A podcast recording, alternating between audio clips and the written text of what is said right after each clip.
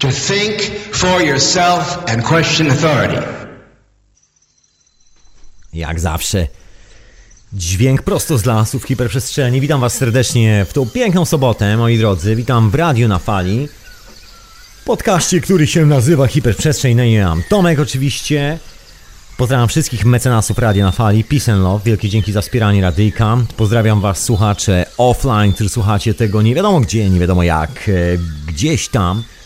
Że pozdrawiam moi drodzy, pozdrawiam wszystkich Was, y, będących tu i teraz w Radiu na Fali, przy radio komputerach, czy jak to zwał. Zapraszam oczywiście na czata, żebyście sobie wpadli, radiowego czata, już tam się zaanonsowałem, przywitałem, powiedziałem bry, bry.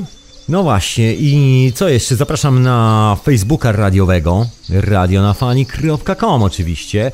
Oprócz tego na Twittera radiowego, nie pamiętam nazwy Twittera, ale generalnie link jest na stronie Radia na Fali. Tam jak zwykle wrzucam troszkę ilustracji, czasami jakieś zdjęcia, jakieś takie rzeczy do podcastów. Także zapraszam serdecznie, jeżeli ktoś z Was jest fanem Twittera, tak specjalnie nie tweetuje. Nie chcę mi się, zaleniwy jestem.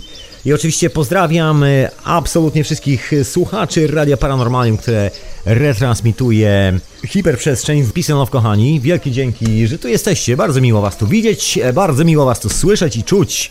No.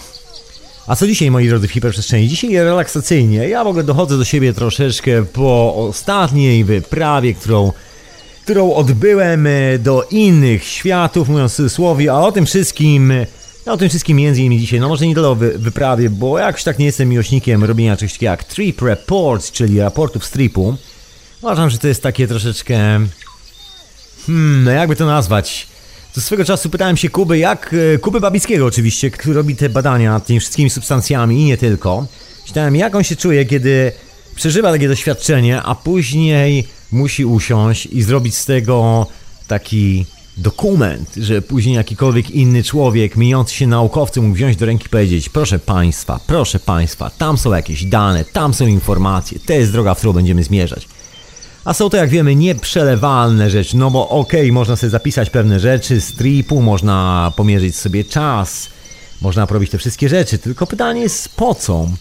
A myślę, że istotniejsze są rzeczy, które w tripach przychodzą do nas, informacje, pewne refleksje. Także dzisiaj będę troszkę wyrzucał z siebie te refleksje. Zdążyłem troszkę odparować. W zeszłym tygodniu tak wskoczyłem w tą hiperprzestrzeń, ledwo się wyspałem, wróciłem z tego tripu i od razu przed mikrofon do radia, także nic za bardzo nie wspominałem, nie mówiłem na ten temat, bo też jeszcze chyba mocno parowałem e, wszystkimi substancjami, można powiedzieć. Także dzisiaj już jestem odparowany, świeży rzeźki owocowy, w miarę, także troszkę refleksji na ten temat bo podróż była bardzo intensywna, też y, związana Związana z tymi wszystkimi rzeczami, których ostatnio opowiadam w hiperprzestrzeni, z tym e, konceptem quadridium i kilkoma innymi rzeczami dookoła, przede wszystkim z mocą myślę, bo to jest chyba takie najbardziej właściwe słowo, które chyba powinno być tytułem tego odcinka hiperprzestrzeni, czyli e, historię z mocą albo o mocy. Carlos Castaneda swego czasu popełnił taką książkę, która się nazywa Ścieżki Mocy. Proszę Państwa, niektórzy z Was na pewno czytali. Ja tutaj kastaniedę oszczędzę dzisiaj. Nie będę na ten temat nic, e, no może coś tam wspomnę, ale nie za wiele, moi drodzy. Nie za wiele, bo to jest świetnie opisane w książce i to jest tylko część tego doświadczenia. I też należy pamiętać, że opisana przez kogoś, już konkretnie jakby przefiltrowana, a są to takie doświadczenia, które wymagają podejścia jak najbardziej indywidualnego. Żadna książka, Żadna literatura, żaden film, żaden reportaż, żadna historia, którą nam ktoś opowie z drugiej, trzeciej, piątej, czwartej, siódmej, dziesiątej ręki, nie zastąpi naszego własnego doświadczenia. Z prostej przyczyny, jeżeli chcemy się najeść, to musimy się sami najeść, nikt za nas tego nie zrobi. I dokładnie tak samo jest w tym przypadku, z tą historią, z tymi substancjami, z tymi doświadczeniami. Także dzisiaj troszeczkę wyrzucę z siebie te wszystkie rzeczy, które gdzieś tam zaparkowały po ostatniej wyprawie. Zatem zapraszam moi drodzy, jeżeli chcecie zadzwonić, to oczywiście sky do radia radionafali.com, jeżeli byliście na jakichś wyprawach i macie jakieś refleksje z tym związane. Ja dzisiejszą, e, dzisiejszą swoją gadkę, swoją nawikę, swoje, że tak powiem, refleksje rozdzielę troszeczkę. Tu dziękuję bardzo serdecznie za list. Już w ogóle mówię co z tym rozdzielaniem, bo tak troszkę wrzucam 30 wątków naraz. Więc co z tym rozdzielaniem? Więc prowadzę korespondencję z kilkoma z Was, Ci, którzy prowadzą korespondencję, to wiedzą. I tak w odpowiedzi na nowo nagranie przy strumyku, tak troszeczkę dzisiaj, ja tak czy siak za chwilę się ogarnę i tam wyślę Ci odpowiedź, drogi słuchaczu. Także spokojnie. Dziękuję wielce za podesłanie tego listu. No i powiem szczerze, mam bardzo podobne refleksje. Także dzisiaj będę, moi drodzy, wyrzucał refleksje, które jak się okazują nie tylko parkują w mojej głowie, ale parkują w wielu głowach i dotyczy to właśnie naszych transformacji, naszego przejścia przez samego siebie, można powiedzieć, na drugą stronę tej całej tęczy, czy jak to zwał. I zacznę od numeru, który został zainspirowany owym listem. Wielu z Was słuchających hiperprzestrzeni, Ty droga słuchaczko i Ty drogi słuchaczu, doskonale myślę wiecie, że jestem miłośnikiem tego bandu i uważam tych dwóch gentlemanów za jednych z niewielu geniuszy muzycznych ostatniej dekady, tak można to powiedzieć. I tekst w tym numerze jest wręcz idealny. No jest takie wspomnienie dla Was, nie znających za bardzo angielskiego lub nie chcących przez specjalnie słuchać tekstu, a jest takie zdanie, że ciało młode, a umysł bardzo stary. I trochę coś w tym jest. Jak bardzo trochę? Jak mało? Jak dużo? O tym wszystkim się dzisiaj będę chciał zastanawiać właśnie pod nazwą Zastanawiałem się nad mocami.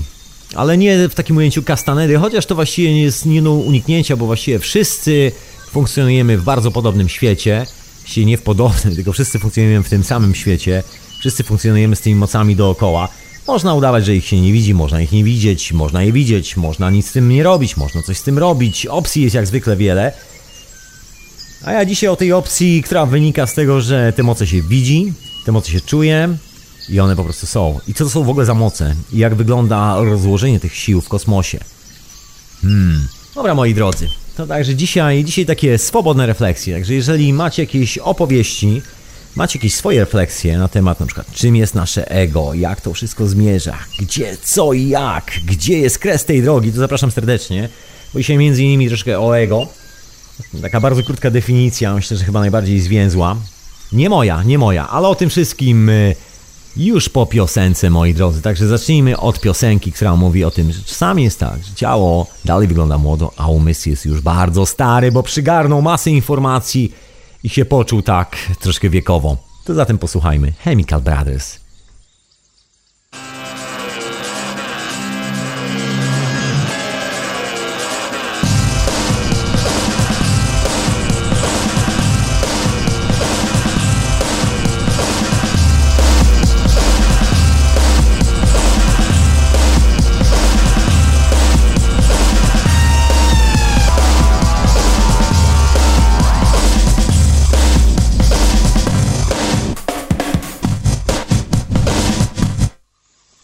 Tak, tak, ten numer zawsze tak kończy, a ja zawsze, zawsze się na tym łapię i zawsze sobie robię taką niespodziankę, że się tak pu, pu, pu, pf, kończy i ja tak, e, to już koniec.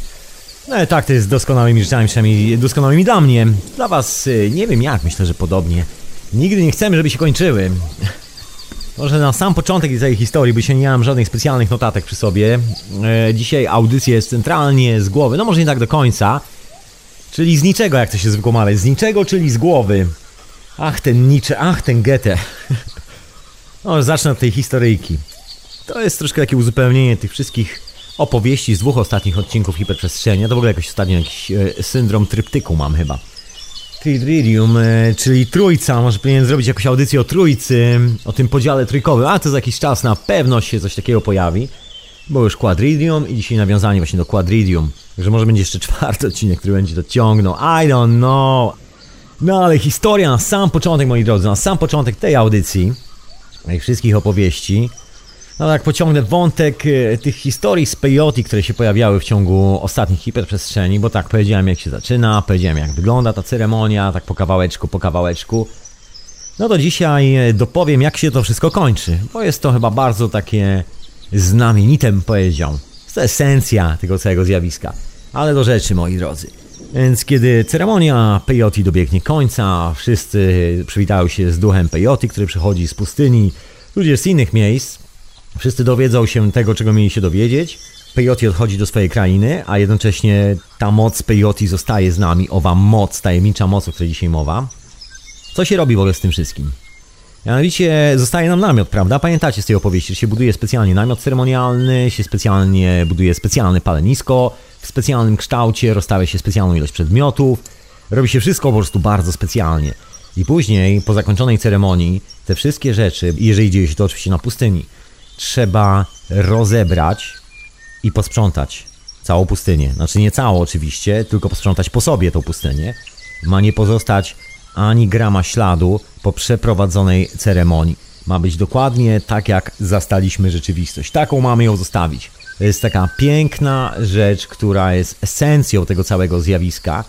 I myślę jasno i wyraźnie mówi o tym, czym jest ta moc, w sensie może być metaforycznym, czym jest nasza podróż przez życie, jaka jest esencjonalność tej podróży, gdzie się kryją owe esencje, bo tych esencji jest oczywiście parę. W sumie wszystko zamyka się w jednej, ale to jak zwykle zostawię tą jedną każdemu z Was indywidualnie do odkrycia, żeby nie było tak, że wszystko tak Wam mówię, wszystko Wam tu wykładam od razu. No myślę, że doskonałą rzeczą jest samemu złapać tą esencję. Inna sprawa, że wydaje mi się, że ta esencja jest po prostu nieprzekazywalna. Jest przekazywana do pewnego mo momentu w słowach, za pomocą metafor, ale tylko właśnie do tego pewnego momentu. Ten moment to jest nasza percepcja rzeczywistości. Aż, że rzeczywistość, w której żyjemy, o czym doskonale wiemy, jest bardzo materialistyczna. Jeżeli czegoś nie dotkniemy, to dla nas nie istnieje. I tak w ogóle jesteśmy wychowywani, że to jest wszystko taki świat, który sam się nie wiadomo jak tworzy, i jest bardzo chaotyczny, jest niepoukładany, jest niezrozumiały, jest przerażający, nie ma dla niego żadnej alternatywy. Poza tym, że musimy w to całe, e, całe zamieszanie cały czas brnąć. Przypomina to trochę dżentelmenów od sprzedawania ropy, dżentelmenów od sprzedawania węgla i tych wszystkich trefnych, toksycznych technologii, łącznie z Monsanto, którzy twierdzą, że nie ma innej opcji, że to jest jedna opcja, że jesteśmy skazani na, na nich i na ich pomysły, ponieważ świat jest chaotyczny i to jest jedna szansa, żeby uchronić naszą przyszłość przed zderzeniem z owym chaosem i wyparowaniem naszego gatunku z tej planety. No co oczywiście jest absolutną ściemą, o czym zdaje się chyba wszyscy już aktualnie w dzisiejszych czasach wiedzą. Są jakieś rzesze fanów tych dżentelmenów, którzy też chcieliby jak ci dżentelmeni odcisnąć swój własny ślad na tej planecie, koniecznie, tak żeby wszyscy później po latach wspominali, zobacz, dziadek to zrobił, to jest robota dziadka, mu, musisz być dumny z dziadka, albo coś w tym stylu. Takie szaleństwo, że no właśnie, że chcemy zostawić coś, czego właściwie w ogóle nie musimy zostawiać, bo nie po to jest ta planeta, żebyśmy zostawiali po sobie jakieś śmieci. I tutaj ten ceremoniał peyote doskonale to ogarnia. To jest taka piękna, czysta metafora. Zrobiliśmy swoje, dowiedzieliśmy się tej informacji, której mieliśmy się dowiedzieć. I następną rzeczą, którą robimy, to jest tacy parujący z tym wszystkim, ledwo się zbierający po tych mocnych często wizjach. Trzeba się zebrać do kupy, wstać, rozebrać ten namiot, posprzątać wszystkie te rzeczy, rozrzucić popiół. Tam nie ma zostać ani grama śladu po tym, co w ogóle się działo na pustyni. To ma być wszystko rozwiane w cztery kierunki świata. Na tym polega cała ta historia, ale nie możemy nic zostawić z tego dla siebie. Zresztą tam nie ma nic, co moglibyśmy wziąć dla siebie. To jest dosyć oczywiste samo przez się. Lądujemy w świecie, który należy do mocy, jak to mawiają Indianie. Niektórzy z Was y, czytali pewnie kilka opracowań na ten temat, mniej lub bardziej naukowych. I pewnie zauważyliście, że to słowo moc się nieustannie tam przedziera przez te cyferki, literki, wiersze, strony zapisane tym drobnym maczkiem. I to słowo moc jest takim chyba no, najczęściej spotykanym słowem, jeżeli chodzi o opis tych wszystkich spraw. Przynajmniej opisy robione od strony ludzi, którzy prowadzą te, można powiedzieć, ceremonie, bo od naszej strony cywilizacyjnej my zwykliśmy używać słowa nie tyle moc, ile energia. Dla nas to jest energia. To jest też taki troszeczkę znak czasów, ponieważ kiedy straciliśmy łączność z tą energią jako cywilizacja i nie potrafimy się już tym wszystkim za bardzo odnaleźć, zaczęliśmy nazywać to energią i twierdzić, że energia przypłynie do nas, odpłynie do nas, bo to jest takie łatwe w logicznym konstrukcie jako coś, czym można zarządzać, czyli taki można energy management robić, trochę jak ci właśnie dżentelmeni od ropy, od węgla, od tych wszystkich toksycznych rzeczy. Oni też robią tylko management, zarządzanie tą energią. I my też mamy taką iluzję, że to jest energia, którą możemy załadować, rozładować. Traktujemy to troszeczkę jak baterię, w takim bardzo fizycznym aspekcie. Traktujemy to dokładnie tak, jak wszystkie rzeczy y, dookoła nas. Przy czym musimy sobie chyba zdawać sprawę, tak mi się wydaje, Przynajmniej ja sobie zdaję z tego w taki sposób sprawę, że te Żydy są niczym innym jak tylko manifestacją tej mocy. Czyli tłumacząc na taki nasz cywilizacyjny język, jest to manifestacja się energii. No i to jest pytanie, skąd owa moc, to jest tak jak my ją nazywamy dosyć krzywo i po kwadracie energią, skąd ona się bierze? No i tu jest wiele różnych koncepcji, bardzo dużo różnych koncepcji. Ale może najlepiej było zacząć od takiej chyba najbardziej czystej koncepcji, która przetrwała w wielu miejscach, o której już tam czasami wspominałem. Koncepcji związanej z naszą bytnością na tej planecie, a mianowicie przenikających się światów. To jest ta historia związana z rokiem 2012, tym procesem, który wtedy może nie tyle się zaczął, ile odcisnął swój ślad na niebie i my dalej podążamy w tym procesie. To jest ta słynna historia owej transformacji, do której zmierza cała nasza rzeczywistość. I ta transformacja, jak mówią wszystkie te legendy, odbędzie się od strony mocy. Dziwnie brzmi, prawda? Od strony mocy, bo co to oznacza? Że od strony energii, że załadujemy jakąś energię? No łatwo można skumać, że chodzi o energię z kosmosu, prawda? Bo przecież ci wszyscy Indianie budowali te wszystkie budynki, wszystkie te piramidy, wszystkie te historie są bardzo kosmiczne. Tam za bardzo nie ma motywów roślinnych. To jest takim fenomenem w tej całej historii, że tam... Yy pokazuje się takie czyste moce kosmiczne. Niektóre z tych budynków zostały troszkę przebudowane z czasem, o czym myślę doskonale wiemy, zostały troszkę poprawione, trochę jak Stonehenge. Niektóre zostały dosyć mocno przebudowane. W Indiach to przybrało gigantyczną skalę, słuchajcie, bo tam ta kultura, kultura, na której są oparte właściwie Indie, hinduizm i wszystkie te rzeczy, które tam się kręcą dookoła, jest bardzo, bardzo stare. Jest to oryginalnie tak samo stara i nieprzerwana kultura jak aborygeni. Tylko, że z czasem, ponieważ były szlaki handlowe, pojawiły się różne dziwne rzeczy dookoła. Generalnie Indie leżały pomiędzy dwoma bardzo cywilizowanymi światami, takimi bardzo intensywnymi w swojej ekspansji, pomiędzy dzikim wschodem zwanymi Chinami nie tylko oraz dzikim zachodem zwanym Europą, gdzie ludzie troszkę do szczętu zwariowali. No i też Indie zapłaciły tą cenę. Tam pozostały ślady oczywiście tych budynków, jest masa zabytków neolitycznych, tylko, że te zabytki tam są tak mocno wkomponowane w te istniejące świątynie, że ciężko jest zauważyć takim zwykłym okiem, bo normalnie bardzo łatwo jest zauważyć np. taki Stonehenge, czyli grupę kamieni gdzieś tam w środku polu w Anglii, tak samo jak te kamienie na wybrzeżu Francji. To, to jest takie dosyć spektakularne, bo człowiek wychodzi i widzi tylko takie normalne domki, w miarę świeże, można powiedzieć, no dobra, czasami mające 300-400 lat, ale takie w miarę rzeźkie, świeże w tej skali czasowej, a obok widzi stojące kamienne kręgi, które nie mają żadnych dat. I ten kontrast powoduje, że zauważamy te kamienne kręgi. Natomiast jak się przejdziemy gdzieś po indyjskich świątyniach, po różnych takich miejscach, to właściwie nie zauważymy nic z jakichś starych czasów. Dopóki oczywiście nie przyjrzymy się bardzo uważnie fundamentom bardzo wielu budowli. I nagle się okazuje, że te wszystkie nowoczesne świątynie, znaczy nowoczesne jak nowoczesne, tam, które mają 1000 lat, 2000 lat, czasami trochę krócej, są zbudowane na fundamentach czegoś, co nie wiemy ile miało lat. Było od bardzo dawna i te fundamenty mają tą specyficzną cechę, że nie ma tych roślinnych paternów dookoła. Podobna jest historia z e, Taj Mahal, tą taką niesamowitą budowlą wybudowaną według legendy na cześć zmarłej żony jednego z radżów, czy jakoś tak bogatych sułtanów w Indiach.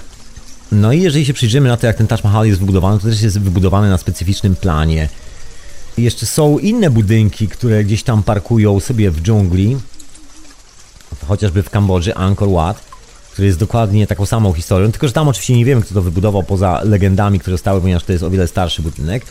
I tam też e, jesteśmy świadkami pewnej, można powiedzieć, zmiany. Ok, to przyjrzyjmy się, gdzie są te zmiany. Pierwsze budynki, chyba takie najstarsze, przynajmniej te, które według nas oficjalnie, przynajmniej części z nas są e, takimi pra, pra, pra strukturami pozostawionymi najstarszych członków naszej społeczności, którzy dawno wyparowali z tej planety. To są piramidy, to są wszystkie te kanciaste budynki. Im bardziej kanciasty, im bardziej precyzyjny w swojej geometrii, tym niejako właściwie bardziej stary. Tak można to ująć. Im bardziej nowsza cywilizacja, im więcej takich aktualnych wpływów, tym więcej różnych patternów, esów, fluoresów na tym wszystkim, przede wszystkim wzorów roślinnych. Tutaj akurat ma bardzo wiele do powiedzenia, do czego wrócę troszeczkę później, o tych wzorów roślinnych. No i widać, że właściwie te budynki, ja się tak wspomniałem o tym Angkor Wat i o tym Taj Mahal. Taj Mahal jest zbudowany, słuchajcie, na planie piramidy, tylko że nie wygląda jak piramida, ale jeżeli się weźmie wszystkie proporcje z boku, z góry i tak dalej i się połączy to liniami z takich gazetek dla dzieci, gdzie są kropki ponumerowane i trzeba te ponumerowane kropki sobie połączyć w jedną całość, wtedy pokazuje nam się kształt. Podobna historia właśnie jest Taj Mahal. Się okazuje, że o ile budowla jest w miarę młoda i w miarę świeża, to fundamenty do tego wszystkiego, cały pomysł na tą konstrukcję, całe podstawy tego wszystkiego sięgają gdzieś tam bardzo daleko, gdzieś tam w otchłani przeszłości znikają, nam z horyzontu i nikt właściwie nie wie o co chodziło. No poza tym, że wszystkie zapisy, wszystkie informacje, które zostały do naszej świetności, do naszych czasów, mówią o mocy, przynajmniej znakomita część tych przekazów. No my to nazywamy energią, bo lubimy to słowo energia, lubimy się doładować i rozładować, bo myślimy, że tak to trochę działa. Jest to takie bardzo wygodne pojęcie, ponieważ tym nie funkcjonuje tutaj pojęcie procesu. To jest takie bardzo natychmiastowe, takie na jeden strzał, że tak powiem. Wziął, kopnął w drzwi i otworzył je z buta. I trochę tak traktujemy tą energię, że jest właśnie czymś takim natychmiastowym, tutaj się ładuje, znika, przemiela, w coś wybucha, strzela i tak dalej. To jest ta energia. Natomiast moc masz zupełnie inną historię, bo słowo moc już chyba nawet słychać, że brzmi tak, że jest po prostu moc. Moc jest albo jej nie ma.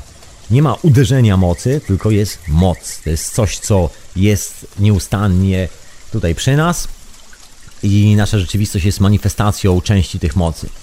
Co z tym zamieszaniem energetycznym? Co z tą mocą? Bo tak, mamy przenikające się światy, mamy te wszystkie legendy, mamy te dziwne budynki, mamy te swoje własne wyprawy, no i mamy ten niesamowity ceremoniał po peyoti, czyli to sprzątanie pustyni do czystka, żeby po nas żaden ślad nie został, żeby nikt nie zauważył, że cokolwiek tam się działo. Nie dlatego, żeby oczywiście był jakiś strach, że ktoś nas będzie szpiegował. To jest, słuchajcie, takie zrozumienie rzeczywistości, to czym to naprawdę jest, że przychodzimy na ten świat, korzystamy z tego świata i odchodząc z niego, z całą wiedzą, tym wszystkim, czego się dowiedzieliśmy, musimy posprzątać po sobie i to tak skutecznie, żeby nie pozostał po nas ani jeden ślad. Chyba, że chcemy coś koniecznie zostawić dla potomnych. No to wtedy przykładamy do tego jakąś tam wagę i robimy jedną taką rzecz, żeby, tak powiem, zawarła wszelkie te informacje. To przypomina no te starożytne budynki, bo one mają pozawieraną gigantyczną ilość matematycznych informacji, takich matematyczno-kosmologicznych informacji. Teraz dopiero powoli nauka się tam przyznaje, że faktycznie, faktycznie te proporcje i te wszystkie rzeczy tak, są kosmiczne, są kosmiczne, że tak, są dokładne, my też to zauważyliśmy. No ale też chyba troszkę czasu minie, zanim zostanie to zaakceptowane, a to ma chyba zdaje się dwa końce ten kij. I albo ta oficjalna nauka po prostu wymrze śmiercią naturalną jak, jako szarlataneria, albo po prostu zaakceptuje i przytuli się do tej prawdziwej wiedzy, która właśnie drzemie w piramidach. No tu jest bardzo ciekawy koncept tego, czym w ogóle te światy są. Ale zanim zacznę od tego, czym te światy są, może zacznę od tego, czym my w ogóle jesteśmy pomiędzy tymi światami. Dostałem niedawno świetnego maila, że tu pozdrawiam autora. Daj mi chwilę, żebym ogarnął wszystkie te sprawy i się pozbieram i się odezwę. No i tam padło takie sformułowanie, którego ja jestem absolutnie fanem, bo myślę, że idealnie oddaje część naszej natury. Mianowicie chodziło o kwestię ego. No to jest taki odwieczny problem dla wielu ludzi. Czym jest to ego? Czy warto się nim zajmować, czy nie warto się nim zajmować? Czy on nam przeszkadza, czy nie przeszkadza? Czy jest pozytywne, czy jest negatywne? Co w ogóle się dzieje z tym ego? No i jest taka bardzo prosta odpowiedź na to, czym ego jest. Ego jest naszą przeszłością, czasami naszą przyszłością, jest naszymi wspomnieniami albo wyobrażeniami. I tutaj dochodzimy bardzo szybko do kwestii mocy, tudzież energii, jak niektórzy wolą nazywać. No bo co jest z tą mocą? O czym mówią ci wszyscy starożytni mistrzowie, można tak to powiedzieć? Jest wszystkie starożytne kultury, które ocalały do naszych czasów. Mówią, że moc ma tą niesamowitą cechę, że kiedy się tylko pojawi, manifestuje się życie że ta moc tworzy życie w każdej możliwej formie. Czy to są rośliny, zwierzęta, czy to jesteśmy my. Że cała energia, która jest potrzebna, żeby cokolwiek wyrosło na tej planecie, łącznie z nami i marchewką, tym, że chmury sobie krążą nad naszymi głowami, tym, że słońce wychodzi, że je widzimy. Wszystkie te historie, płynąca woda w strumyku, to jest już uformowana moc, która się tu pojawia. No i mówią, że generalnie moc ma taką naturalną tendencję do tego, że się formuje. Na pewno część z nas zna doskonale powiedzonko, że natura nie znosi próżni i myślę, że tysiące, jeżeli nie setki razy widzieliśmy w swoim życiu to zjawisko na własne oczy, że jak coś znikało, to zaraz na tym miejscu pojawiło się, pojawiało się coś w zastępstwie. No i według tych wszystkich oryginalnych opinii, oryginalnej wiedzy, tej prastarej wiedzy, to jest właśnie moc, to jest manifestująca się moc, nic innego. Ta moc po prostu musi zostać zaproszona, wtedy się pojawia, i wtedy się manifestuje i zamienia w coś żywego, w taki niezależny w tej materii, w tym materialnym świecie istniejący byt. Czy to jest, tak jak wspomniałem, roślina, czy to jest zwierzę, czy to jesteśmy my, czy to jest cokolwiek innego, czy to jest kamień przy drodze. No i tutaj wracając do całej historii z ego, ego nie jest niczym innym jak grupką naszych wspomnień z przeszłości, grupką naszych refleksji z przyszłości, tego czego oczekujemy, czyli naszych oczekiwań, mówiąc w skrócie, wszystkich naszych wyobrażeń o świecie, nie tego jak jest tu i teraz, tylko tego jak mogło być, jak było, jak potencjalnie może być, czyli granie taki science fiction troszkę. Wymyślamy sobie krainy, w których nigdy nie będziemy w stanie zamieszkać, nigdy nie będziemy w stanie ich odwiedzić, i nigdy nie będziemy w stanie zaśpiewać ich hymnu narodowego, po prostu nie można się tam dostać, żadnym pociągiem nie można tam dojechać, nie ma paszportu, nie ma żadnego przejścia granicznego, nikt właściwie nie zna drogi, żeby się tam dostać. Wielu próbowało, ale do tej pory się nie udało, moi drodzy. No i to jest właśnie ta historia z naszym ego. To jest taki konstrakt, który powstaje właśnie w owych krainach. I kiedy jest tego już dużo nazbierane, kiedy tych wspomnień jest wystarczająco dużo, albo na przykład aspiracji, ambicji, tego typu rzeczy, no to automatycznie pojawia się moc. I moc zaczyna w tym mieszkać. Jeżeli możemy to sobie jakoś porównać do jakiegoś bardzo obrazkowego schematu, no to możemy sobie wyobrazić wszystkie te myśli jako kawałki nitki, które się sklejają razem i tworzą taką długą nić, która się zwija automatycznie w taki kłębek, który powstaje gdzieś w naszym sercu, w naszej głowie, w naszej wątrobie, nerkach, w całym naszym organizmie. I te wszystkie myśli z przeszłości tworzą właśnie taki kłębek. I ten kłębek, dopóki jest tymi pojedynczymi nitkami, które nie mają ze sobą powiązania, to tam gdzieś tam jest to rozładowywane w organizmie, gdzieś tam to umyka z nas, znika i nie przeszkadza w życiu. Są to miłe wspomnienia, miłe odbicie do teraźniejszości, wszystko jest ok.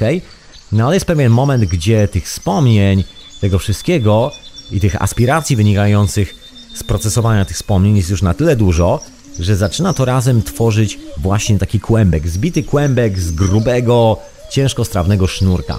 No i co się dzieje? W tym kłębku, jak w każdym kłębku zostawionym gdzieś nie wiadomo gdzie, w kącie ogrodu, może coś zacząć rosnąć. Jeżeli zostawimy takie coś, taki kłębek w ogrodzie, tak czysto eksperymentalnie, to zobaczymy po połowie sezonu, że tam zaczęła rosnąć sobie trawa, która potraktowała sobie ten kłębek jako pożywkę, jako kawałek ziemi. Coś tam na pewno zaczyna sobie rosnąć, może jakieś zwierzaki sobie tam zaczęły mieszkać w tym kłębku, różne rzeczy się dzieją. Nagle się okazuje, że to materialne coś szybciutko znajduje sobie lokatora. No i wszystkie te starożytne przekazy mówią o takiej samej sytuacji, która dotyczy naszego umysłu. Jeżeli tylko zostawimy te wszystkie rzeczy w głowie, samopas, żebyś tam pasły, się sklejały wielkie stada, no to za chwilę przyjdzie moc. Moc automatycznie się pojawia, bo moc, kiedy widzi miejsce, gdzie może zamieszkać. To jest tak, jak taka kura, która jak tylko znajdzie grzędę, żeby usiąść, to od razu tam siada i składa swoje jaja. No i tak to jest z naszymi myślami, że jak już się poskładają z tych kawałków jeden wielki kłębek, no to pojawia się ta moc i ta moc zamienia się w ego i to ego się manifestuje w sposób inteligentny, proszę Państwa, bo moc jest żywa. Moc jest żywą energią. Właściwie nie wiem jak to nazwać, bo tak samo jest z naszym ego. Nasze ego też jest żywe i tak dalej. I oczywiście można by się zastanawiać, czy moc jest dobra, czy moc jest zła, bo czasami ego nas prowadzi na manowce. No moc nie ma żadnego znaczenia sama w sobie, poza tym, że jest mocą, a to, co powstaje w tych kłębkach, które gdzieś tam w nas siedzą, to już nie jest kwestia mocy. To nie jest zależne od energii, od tych wszystkich historii, że tam coś rośnie. Po prostu moc ma taką sprawczą cechę, że wszystko ożywia. Jeżeli są to kłębki poskładane z naszej przeszłości i zaczną się ożywiać i nagle powstanie taki Frankenstein w naszej głowie, no to ten Frankenstein będzie żył już swoim życiem. To nie jest wina ani mocy, to tylko wina nas, że pozwoliliśmy, żeby te kłębki się, że tak powiem, zbiły jeszcze bardziej, żeby zaczęły tworzyć taką zwartą strukturę i pewnego dnia w tej strukturze coś zamieszkało i zaczęło żyć swoim własnym życiem gdzieś obok nas, w środku nas. No ale to nie jest wina absolutnie mocy, moc tylko to wyzwala. I tak się dzieje ze wszystkimi rzeczami. Cokolwiek byśmy nie zostawili w naturze, nawet jeżeli zostawimy wielkie, duże miasto, w którym mieszkają tysiące, miliony ludzi, wyprowadzimy wszyscy się z tego cholernego miasta, gdzieś nie wiadomo gdzie i odwiedzimy to miasto po 30 latach, się okaże, że ta naturalna moc, moc natury w nim zamieszkała, że po mieście już właściwie nie ma za bardzo śladu, beton został zjedzony przez korzenie, fundamenty zostały przeżarte przez korniki i tak dalej, i tak dalej. Generalnie nie ma po tym ani śladu, ale coś tu jest. To nie jest tak, że została pustynia, tylko coś zaczęło tu mieszkać. Jest taka ciekawa obserwacja związana z wypadkami związanymi z substancjami radioaktywnymi. Mianowicie okazuje się, że są rodzaje grzybów, są rodzaje pleśni, są rodzaje żywych istot, słuchajcie, które uwielbiają mieszkać w środowiskach radioaktywnych. Pierwsze takie odkrycia zostały dokonane gdzieś tam na dnie oceanu przez łodzie podwodne, które penetrowały tamtejszy ekosystem. No bo tam jest troszeczkę takich miejsc, gdzie jest radioaktywnie. Niektórzy mówią, że to ciśnienie oceanu powoduje, że substancje radioaktywne są dociskane na dno. Tam hipotez naukowych na ten temat jest masa. Co druga to jeszcze bardziej poważniejsza, jeszcze więcej kartek do przeczytania. W rzeczywistości nikt do końca nie wie, o co w tym wszystkim chodzi. No wiadomo, że jest to związane z elektrycznością, to już inna sprawa, ale ja tu nie chcę tego tematu rozwijać, zostawię to gdzieś na boku.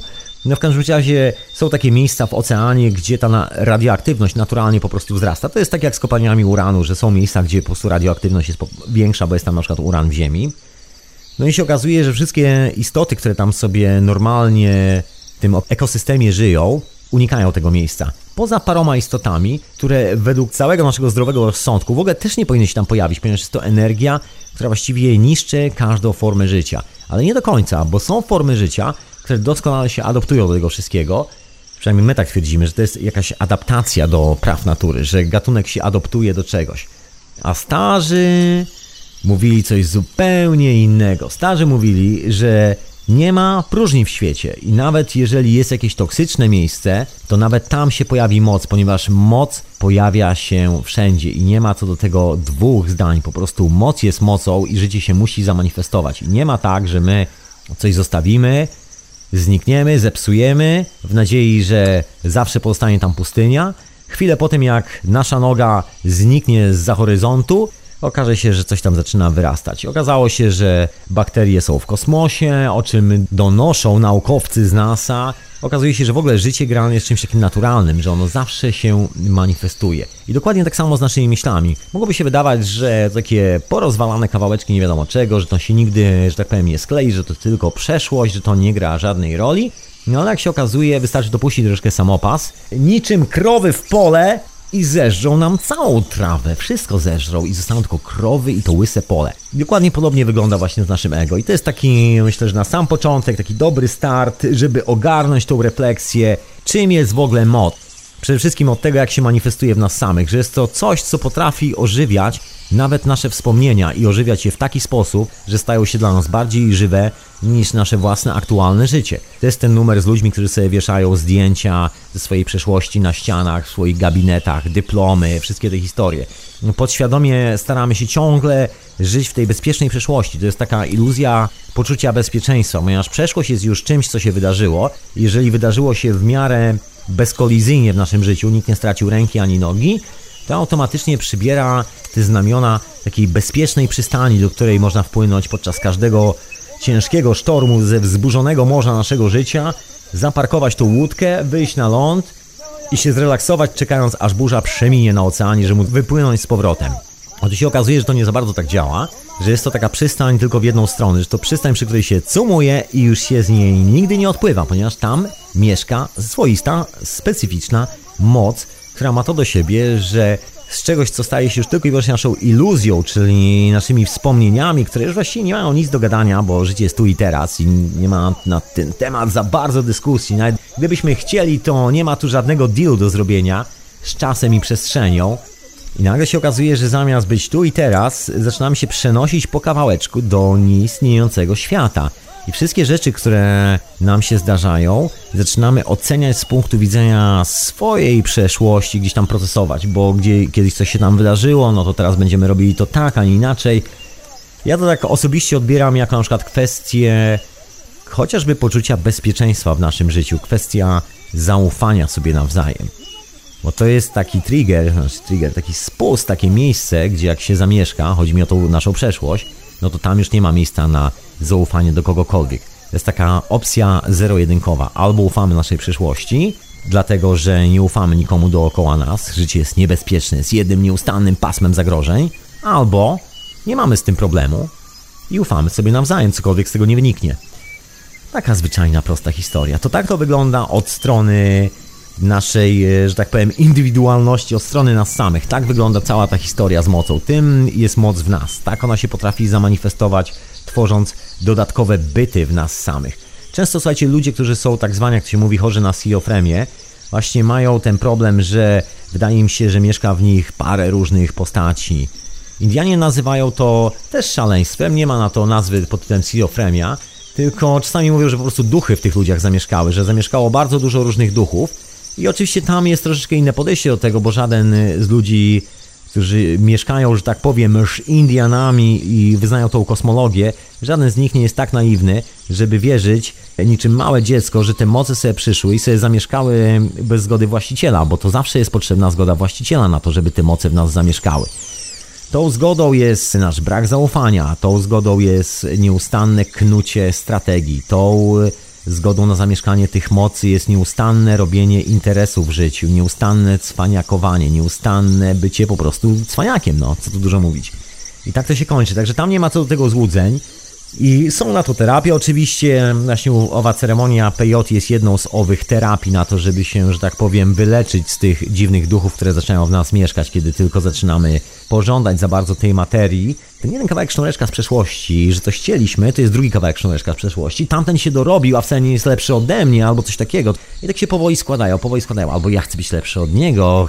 I tak tych parę sznureczków, parę sznureczków, nagle robi się kłębek i pojawia się tam moc, która to ożywia, a że myśli są kiepskie, bo jest to zbitek naprawdę bardzo słabego myślenia od, że tak powiem, dupy strony, no to pojawia się w środku nas taka istota, która jest też od, za przeproszeniem dupy strony, no i zaczynamy się z nią czuć kiepsko.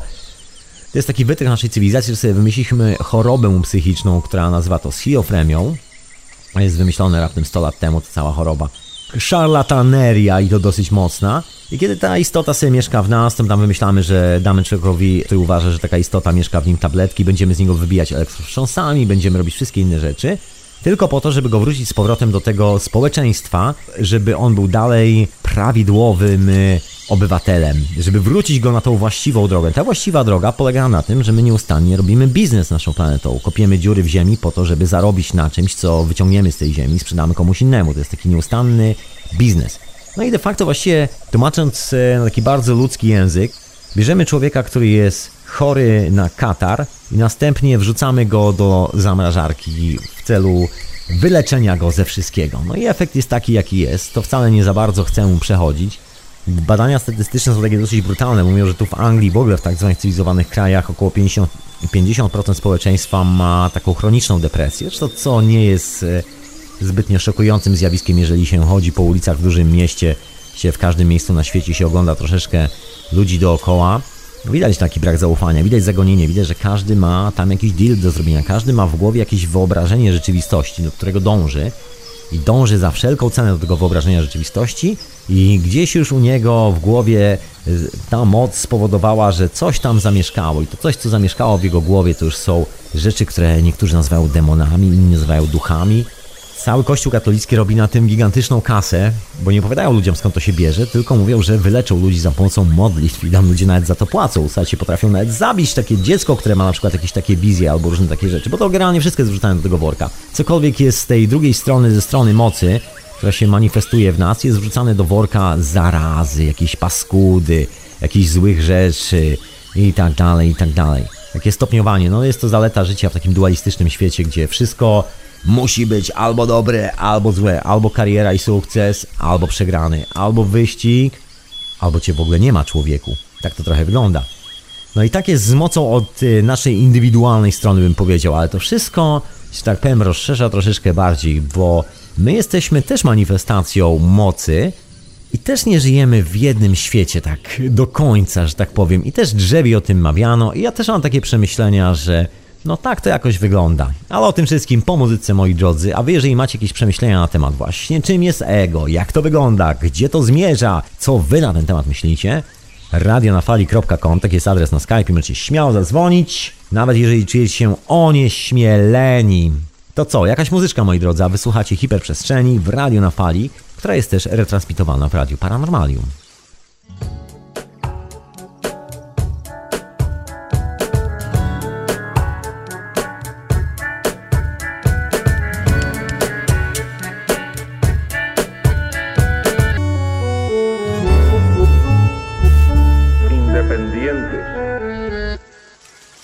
No dzisiaj przypominam, co po niektórym, gdybyście, że tak powiem, się spóźnili, nie wiedzieli o co chodzi, no to mowa jest o mocy troszkę, bo ja odparowałem e, po wyprawie, którą odbyłem jakiś, no w zeszłym tygodniu. Takiej długiej wyprawie. Wyrwała mnie i mojego towarzysza podróży prawie na 12 godzin out. Myślę, że 8 godzin to było tak centralnie poza w ogóle tym światem, pomiędzy światami można powiedzieć. Także troszkę nas wytarmosiło, wytarzało. No właśnie. No i z tego powodu refleksje dzisiejsze. Troszkę o mocy, o tym, y, kim my jesteśmy w stosunku do tej mocy. Czym jest ta moc? Czy moc jest z nami? Właśnie, bo z nami jest moc, moi drodzy. I wracam do tego konceptu mocy, proszę Państwa. Bo tak, z ego jest sprawa dosyć jasna. Tutaj e, te wszystkie przekazy są dosyć oczywiste. One zostały potwornie na przestrzeni dziejów zmanipulowane, ale tak potwornie, że właściwie zaczęto nas straszyć tymi rzeczami, które powstają w naszej głowie, tymi demonami, które sami tworzymy i wymyślamy, i one później wcielają te swoje szalone utopie w działanie, generując taką, a nie inną rzeczywistość, ale to wszystko pochodzi z nas samych. I nam się opowiada, że to jest jakaś istota zła, z którą musimy nieustannie tworzyć jakąś dualistyczną walkę na jakiejś nieustannej kontrze, że najlepiej walczyć ze światem z, o pokój za pomocą karabinów. Właśnie sąsiadowi chyba samochód się włączył. Słyszycie? Słyszycie. Tak to jest jak to się mieszka w Londynie. Proszę bardzo, jaki szybki relaks. Już wyłączone. Właśnie, dobra, ale wracajmy do historii mocy. No bo tam jest e, jedna taka ciekawa sprawa, o której mówili nasi przodkowie i właściwie ci, którzy trzymają tą wiedzę do dzisiaj mówią cały czas. Pomijając całe te hece związane z manipulacją i jak zostało to wszystko pozmieniane, tym, że nawet w Indiach, nawet e, buddyzm został troszkę powykręcany. Wiele rzeczy właściwie ciężko było znaleźć takie oryginalne wierzenia, takie w 100% oryginalne informacje właśnie, bo to nie są kwestie wierzeń i to nie jest wiara, tylko to jest taki zapis dokumentalny tego, czym my jesteśmy, z jakich mocy się składamy, jak to wszystko funkcjonuje dookoła nas. To wszystko na przestrzeni ostatnich 12 tysięcy lat zostało tak zniszczone i tak zmanipulowane, że właściwie sami nie za bardzo wiemy, o co w tym wszystkim chodzi. No poza tym, że mamy masę takich wymyślonych bajkowych opowieści, które próbują, e, że tak powiem, wziąć nas, nas pod włos i sprzedać nam po raz kolejny wizję takiego dualistycznego świata, gdzie jest energia, która coś tam, coś tam. Ja to nazywam mocą. Moc y, nie jest coś tam, coś tam, moc po prostu jest. Moc po prostu jest w nas, moc jest w każdej żywej istocie, moc odpowiada za manifestowanie się tego wszystkiego dookoła. Moc jest e, kompletnie na kontrze z całym tym pomysłem na to, że świat jest dualistyczny. Moc nie ma ani dobrej, ani złej strony, moi drodzy. I to akurat szczęśliwie zostało w kilku tych, można powiedzieć, e, systemach filozoficznych, takich jak m.in. buddyzm, gdzieś tam zostało troszeczkę w Indiach bardzo dużo zostało właśnie w dżungli. Zostało bardzo, bardzo, bardzo dużo wśród Indian Ameryki Północnej. Tam zostało to w pieśniach i tak dalej, i tak dalej. No to jest cała ta informacja o skutku i przyczynie, o tym, że to dzieje się w nas samych, że to nie jest kwestia zewnętrznego świata, tylko że ta moc zaczyna się manifestować przez nas, my później dociskamy rzeczywistość i z tego powstają wszystkie te niezliczone historie, o których sobie później e, rozmawiamy. A manipulacja polega na tym, że wydaje nam się, że możemy zrobić deal z tą mocą, możemy zrobić biznes z tą mocą, że to my jesteśmy panami tej mocy. I tak oto powstały świątynie, i tak oto powstały wszelkie możliwe kościoły, wszelkich możliwych religii. Powstały jako miejsca, których ktoś nas okłamał, ta moc działa w pełnej sile, bo już poza tym miejscem nie działa, to tam jest przekazywana, co nie jest tak w rzeczywistości prawdą, bo ta moc jest wszędzie. Oczywiście część tych świątyń stoi na miejscach, które są bardzo, bardzo stare i miały troszeczkę inne przeznaczenie i one korzystają z tej mocy, bo stoją bardzo często na tej siatce energetycznej Ziemi. Ale to absolutnie nie ma nic wspólnego z nami samymi. To są takie naturalne wzmacniacze, można powiedzieć, mocy eterycznych, fali skalarnej, zwał jak zwał. Tu Was wszystkich zapraszam do syntezy podcastu, który też w radiu na fali i też ja, także tam możecie posłuchać trochę więcej na ten temat, jakby chcę opuścić te techniczne sprawy. Takim zaprzeczeniem wiary i w ogóle może nie tyle wiary, ile świadomości tego, że każda rzecz, która się pojawia, ma swoją przyczynę i każda przyczyna ma swój skutek i każdy skutek ma swoją przyczynę, że to wszystko jest ze sobą powiązane. Brakiem w ogóle świadomości tego, że to jest tak bardzo kompleksowy, jednolity system, że to jest jedność sama w sobie, jest budowanie owych świątyń. Jeżeli ktoś nie widzi świata w sposób kompleksowy, nie widzi go jako jedności, widzi go jako dualizm i jako reprezentację tego dualizmu zawsze będzie budował świątynię, będzie budował uświęcone miejsce, w którym będzie twierdził, że jest większa energia niż poza tym miejscem, co nie jest do końca prawdą. Tam jest oczywiście jakiś rodzaj energii, chodzi o tą energię eteryczną fali skalarnej, która jest oczywiście o wiele większa i można ją transmitować i tak dalej, można z tego korzystać. To wszystko jest dla nas tutaj na tej planecie.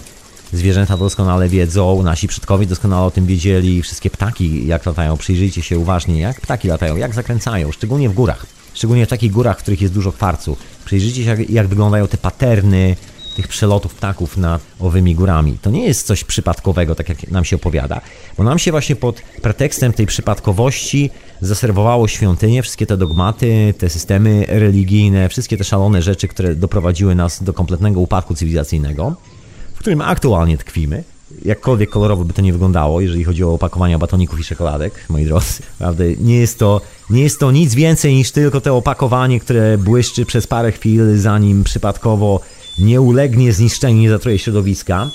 No bo jeżeli ta moc jest wszędzie, to herezją jest budowanie specjalnie uświęconego miejsca i twierdzenie, że w tym miejscu jest jakaś większa moc, jakaś większa energia. To jest zaprzeczenie tej istoty, że świat jest jednością, bo tu już mamy rozdzielenie. Już mamy budowlę, która gromadzi energię i miejsce, gdzie tej energii nie ma. Samo to, że są kapłani i kapłanów nie ma, jest e, to bardzo zasadniczą różnicą, bo jest społeczeństwo, w którym ktoś jest gdzieś wyżej i ten dualizm funkcjonuje już w takiej codzienności. Tak jak w naszych dzisiejszych czasach ktoś jest banksterem, ktoś coś ma, a ktoś czegoś nie ma. To jest właśnie ten klasyczny dualizm, że nie może być tak, żeby wszyscy coś mieli, ponieważ wtedy nie byłoby niewolników. Są takie klasyczne sprawy związane z tą mocą. Jeżeli przynajmniej ja mam jakiś problem czasami, no może nie tyle problem, ile mam taką zagadkę, gdzie się zastanawiam, czy przypadkiem człowiek, który do mnie coś mówi, naprawdę wie o czym mówi, jest, że tak powiem, z mocą, a moc jest z nim, no to pierwszym takim papierkiem lakmusowym jest kwestia widzenia jedności całego świata. Jeżeli ktoś ma z tym problem i nieustannie odwołuje się do dualistycznego takiego konceptu świata i ciągle próbuje gdzieś wybudować tą swoją kapliczkę, ten swój kościółek, ten swój ołtarzyk, na którym się będzie modlił do nie wiadomo czego, no to co, dużo mówić, ten człowiek nie zna mocy i moc jeszcze chyba do niego nie przyszła. Pewnego dnia przyjdzie tak czy siak, bo moc przychodzi, żeby zabrać nas w następną część podróży, która się dzieje po czymś takim, co nazywamy śmiercią.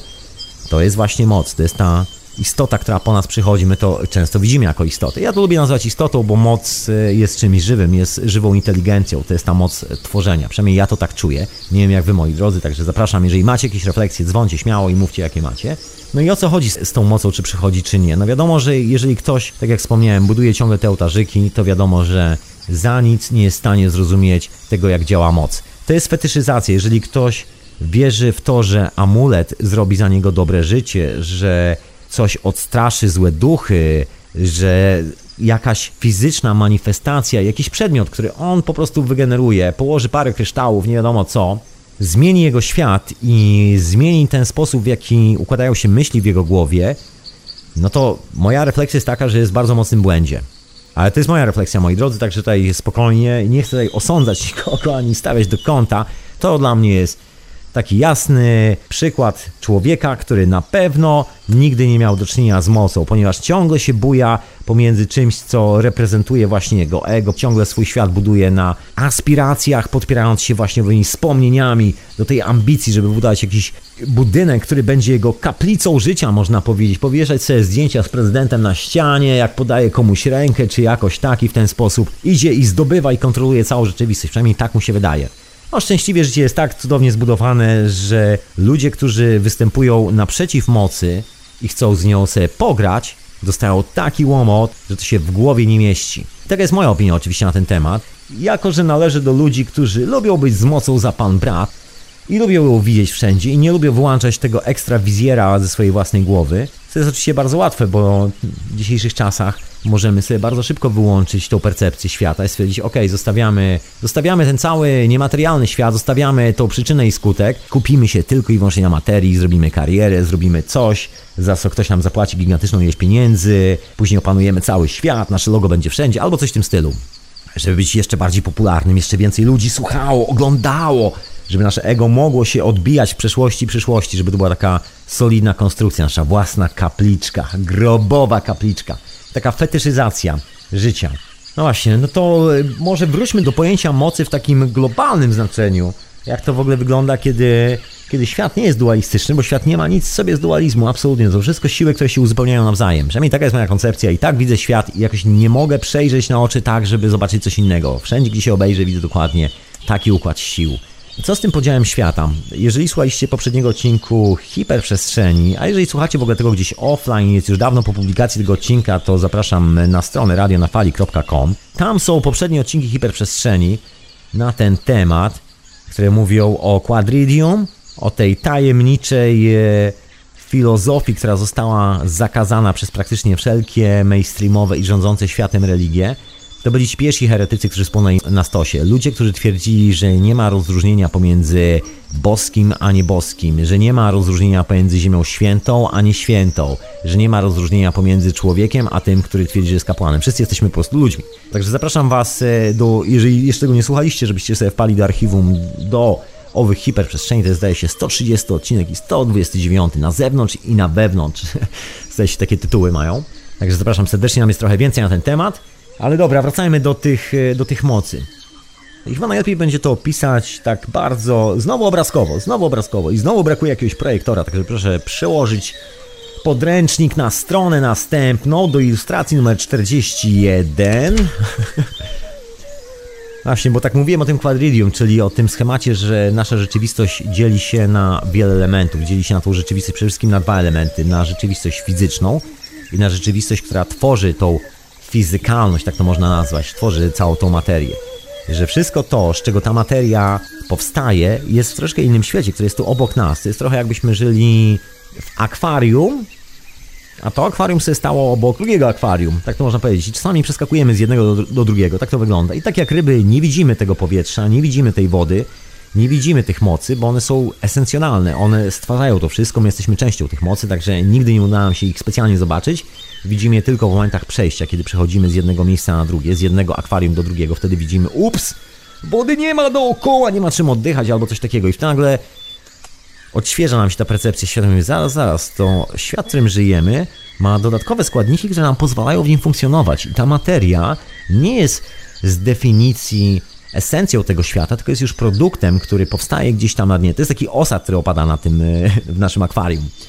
I my ten osad traktujemy jako esencję. Nam się wydaje, że kurde, to jest to, z tego powstało wszystko, z tego powstało akwarium. Nam zdrapujemy ten osad z samego dnia i twierdzimy, że to właśnie jest to, to jest ewolucja, to są wszystkie te procesy, że mamy kontrolę nad tym, że tylko jeszcze musimy rozpracować ten, e, ten popiół, który opadł, czy tam kawałek kurzu, który opadł na dno akwarium. Jak rozbijemy to na jakieś ultra pierwiastki, to zobaczymy, jak się formuje życie nie zdając sobie zupełnie sprawy, że ten e, cały pył spada nam z góry na głowę, bo mieszkamy w akwarium, które jest otwarte.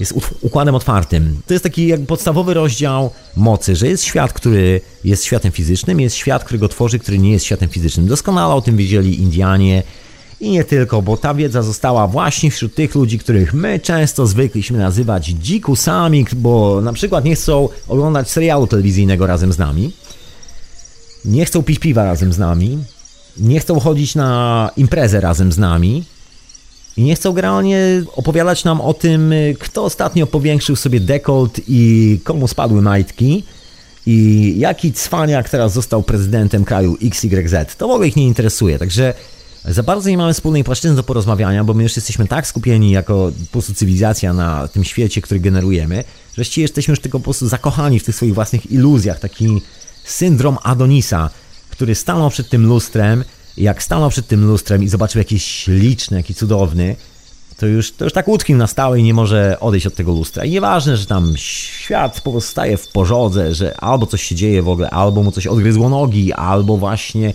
coś innego się stało. To nie jest istotne. On po prostu jest zakochany sam w sobie. Ma świetny, piękny obrazek sam siebie. To jest jego wyobrażenie. On tym wyobrażeniem będzie żył do ustranej śmierci. To wyobrażenie kosztuje tą planetę masę zasobów, utrzymywanie w ogóle tego wyobrażenia.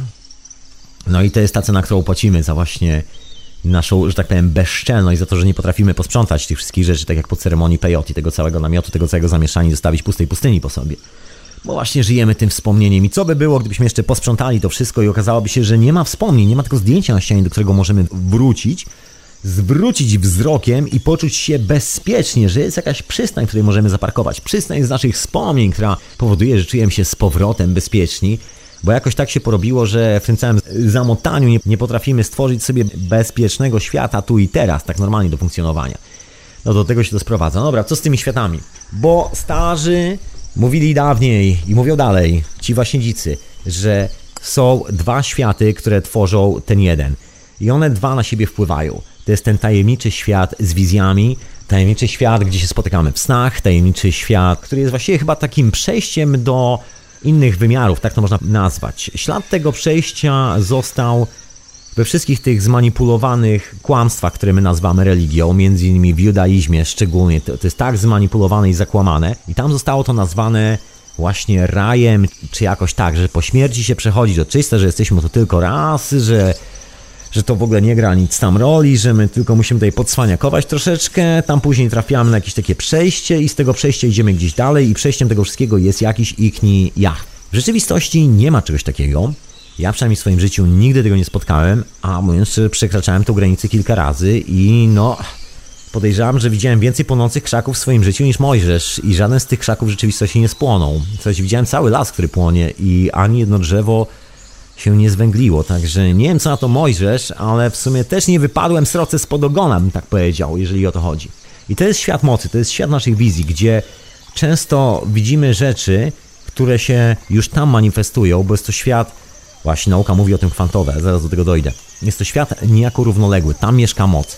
I ta cała moc przychodzi do tej rzeczywistości i tu się manifestuje. Jest taka bardzo ciekawa koncepcja związana z roślinami, która mówi o tym, że rośliny są ową manifestującą się kosmiczną energią tutaj na planecie Ziemia. Że rośliny są tymi prakosmitami, które tu zamieszkały. I powiem Wam szczerze, jest kilka takich różnych koncepcji, które mówią właśnie o, ty, o tym prastworzeniu, o tym, że te najdrobniejsze elementy naszego ekosystemu to są najbardziej inteligentne istoty, które tutaj panują na całym świecie, tak jak owady, tak jak właśnie rośliny, które są królami tej planety, a my tu jesteśmy gośćmi. I to nie przez przypadek, i to nie jest wcale takie głupie, bo jeżeli spojrzymy sobie na to, jak roślina rośnie, obraz jest taki dosyć jasny. Bardzo jasno to widać, że roślina tuninguje całe otoczenie dookoła siebie.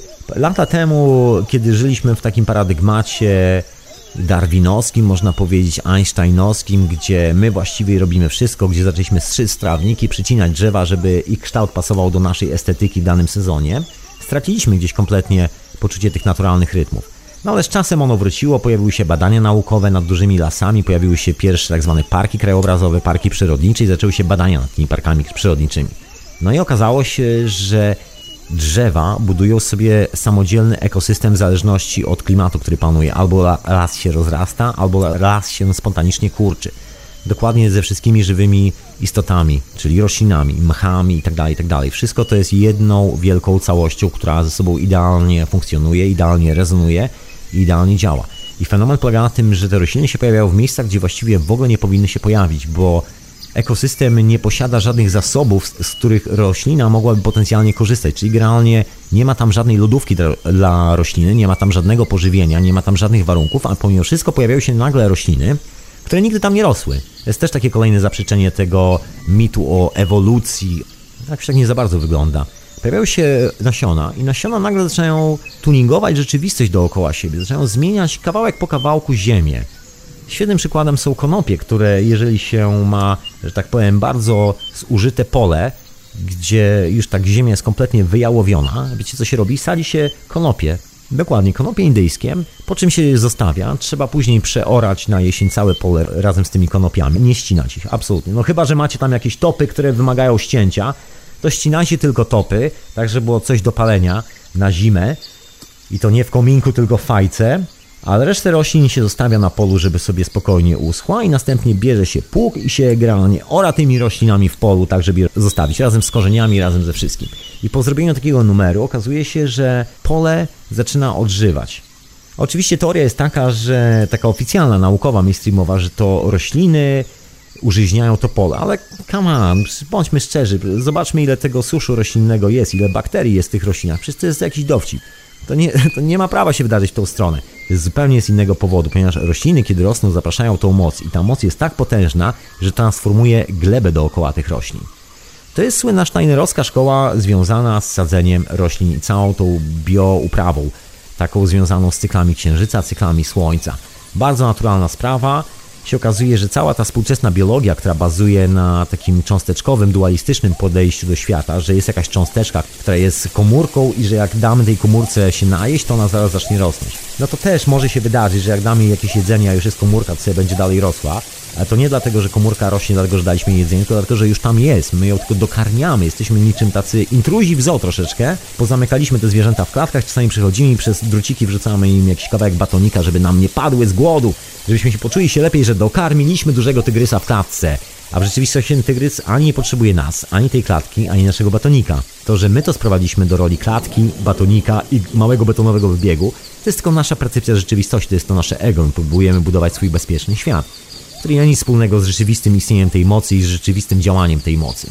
Taka jest y, moja, tak powiem, esencjonalna myśl na ten temat. A zresztą, słuchajcie, jest masę badań naukowych, które to potwierdzają. To takich badań, które są prowadzone od 200 lat i to nie jest tylko obserwacja takich gigantycznych ekosystemów, jak na przykład Park Yellowstone albo Yosemite Park w Stanach Zjednoczonych. To jest obserwacja tego, co się dzieje na dnach oceanów, tej całej flory oceanicznej. To wszystkie te badania prowadzone od dosłownie chyba 50 lat, już tak dosyć solidnie z wynikami, z danymi, z zapisanymi informacjami. No i wygląda na to, że właściwie rośnie sobie samo spontanicznie. Tak zwyczajnie. Jest jeszcze gorzej, o czym kiedyś wspominałem, że minerały manifestują się też spontanicznie.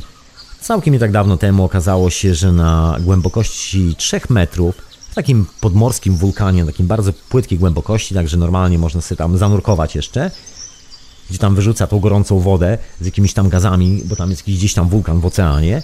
Na krawędzi tego krateru dosłownie w ciągu tygodnia pojawiły się diamenty, pojawiło się złoto, a właściwie nie było ani żadnego ciśnienia atmosferycznego, ani takiego nasycenia roztworami chemicznymi, żeby tam cokolwiek wyrosło, ani nic. Po prostu ta energia, która tam się pojawia, ma w sobie to coś, że zaczyna się manifestować materia. I cały jakby nasz y, pomysł na to, jak wygląda świat, po raz kolejny legł w gruzach, bo my myśleliśmy, że to wszystko trzeba przycisnąć, ścisnąć, docisnąć, walnąć młotkiem, wysadzić w powietrze i wtedy mamy kupę diamentów.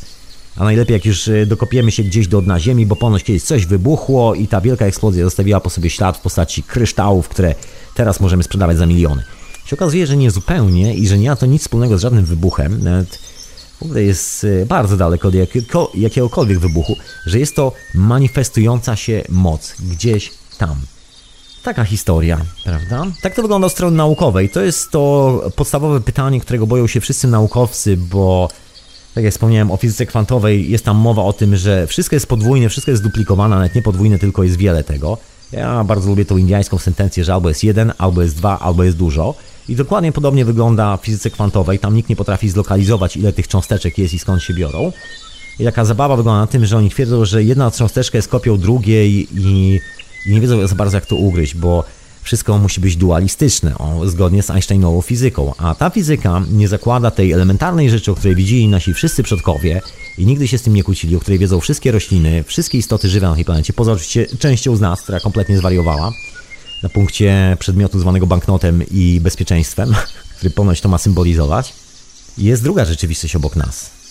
I ta rzeczywistość jest kompletnie nieuchwytna, bo ta rzeczywistość jest po prostu czystą mocą i możemy tam wejść tylko w świecie wizji, można powiedzieć. Ona się nie materializuje, ta materializująca część jest z nami, natomiast nasze korzenie, nasze nogi, takie rzeczywiste nogi, tam gdzie stoimy i skąd przychodzimy, są w tym miejscu kompletnie niewidocznym dla nas, w tym miejscu, które nie istnieje z tej perspektywy. To jest to miejsce, w którym dzieją się wizje, to są miejsca, gdzie spotykamy duchy. I czasami granice tych światów się zacierają. Niektórzy z nas mają naturalne tendencje do przekraczania granic owych światów podczas snu. Właściwie chyba każdy z nas ma taką tendencję i każdy, bo właśnie, bo jak się przyjrzymy na konstrukcję naszego mózgu i na to, jak jest skonstruowany w ogóle nasze całe życie organicznie, to co tu dużo mówić, zauważamy jedną elementarną prawidłowość, że jesteśmy zbudowani po to, żebyśmy przeżywali swoje życie w dosłownie dwóch miejscach nieustannie. Większość zwierząt śpi dosyć krótko, tylko niektóre ssaki śpią dokładnie taką samą ilość godzin jak my. Jest taka wyjątkowa ilość istot na tej planecie. I te istoty podczas tego snu, no my jesteśmy tymi istotami, przechodzą do tego innego stanu. I to jest ten inny stan, który nie ma nic wspólnego z materią, dlatego nie za bardzo możemy zabrać ze sobą do kieszeni jakiegoś kamyka stamtąd i przynieść tutaj i położyć i mówić, a byłem w tym drugim świecie, to jest kamyk, który przyniosłem. Takiej opcji nie ma. Jedyne co możemy zabrać to swoje wyobrażenie o rzeczywistości, i to właściwie czym jesteśmy, czyli naszą esencjonalność, czyli to, no tak, no to kim jesteśmy, moi drodzy.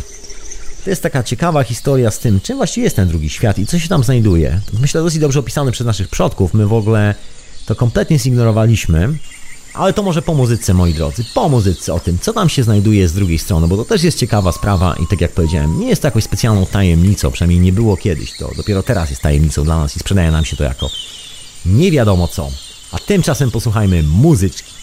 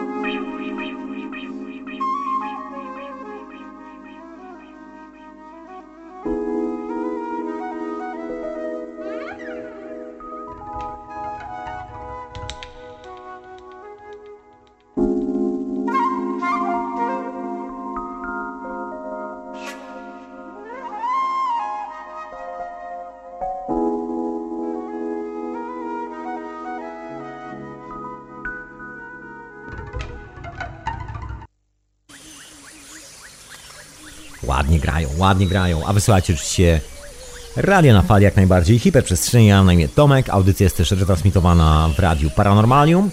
Pozdrawiam słuchaczy i Radia na fali, i Radia Paranormalium. Wszystko się dzieje absolutnie live tu i teraz, ten sobotni wieczór. Pozdrawiam wszystkich, którzy siedzą na czacie. Macham do Was ręką. No i co, wracam do tej całej opowieści o tej mocy, moi drodzy. Bo tu jest takie podstawowe zagadnienie, z którym się kopie nieustannie współczesna nauka od czasu, kiedy zeszła na parszywą drogę, czyli chyba już właściwie od zawsze, bo to właściwie zawsze chyba na tym polegało. Czyli odwieczne pytanie, czy jajko, czy kura? Co było pierwsze? To jest odwieczny problem fizyki kwantowej. Czy cząsteczka, czy fala? Co było pierwsze? Jeżeli się zakłada istnienie jednego świata, to faktycznie to jest taki dylemat nie do przeskoczenia. No ale fizyka kwantowa ma ten drobny mankament, że ludzie, którzy się nią zajmują, nie za bardzo kumają o co w ogóle w tym wszystkim chodzi. Moc na 100% do nich nie przyszła, bo to są ludzie, którzy sobie założyli, że będą badali chaos i będą w tym chaosie szukali prawidłowości po to, żeby stworzyć jeszcze bardziej nowe życie. Nawet sobie nie zdają sprawy, że samym swoim działaniem, tym, że sobie wymyślili to, że będą teraz szukali w jakimś hipotetycznym chaosie jakiegoś hipotetycznego ładu, stworzyli niezły chaos swoją drogą i stworzyli już kawałek rzeczywistości, który tam się odciska na świecie. Tam już są dyplomy, już ktoś za to ma kolację, ktoś za to ma obiad, a ktoś za to raty za cały domek, który sobie gdzieś kupił niedaleko uniwersytetu po to tylko, żeby szczęśliwie i bezpiecznie dotrwać do starości bez żadnych perturbacji w tym szalonym świecie, bo jest tak przerażony tym, co się dzieje, że koniecznie musi mieć poczucie bezpieczeństwa zapewnione od początku do końca, bo inaczej zwariuje z nieszczęścia wieczorem przed snem już się nigdy rano nie obudzi z tego strachu przed jutrem. No właśnie, czy jajko czy kura, moi drodzy, czy jajko czy kura? Co było właściwie pierwsze? No wygląda na to, że ani jajko, ani kura nie było tu pierwsze, tu nie ma pojęcia pierwszeństwa. To jest tak jak właśnie w owej fizyce kwantowej, że z założenia ci dżentelmeni postanowili szukać porządku w chaosie. To jest ich założenie. Oni założyli, że wszędzie dookoła jest chaos, ponieważ nie widzą jedności tego całego świata, nie widzą tego, jak się wszystko uzupełnia, ponieważ sami właściwie się chyba nie uzupełniają za bardzo. No bo ciężko jednocześnie badać naturę świata, ograniczając się do na przykład badania składu y, swojej własnej sznurówki u buta i sprowadzając y, wszystkie problemy świata do właśnie tego jednego supełka gdzieś tam na sznurówce i twierdzenie, że jeżeli to już znajdziemy, to rozszyfrujemy, to będziemy wiedzieli jak zbudować statek kosmiczny.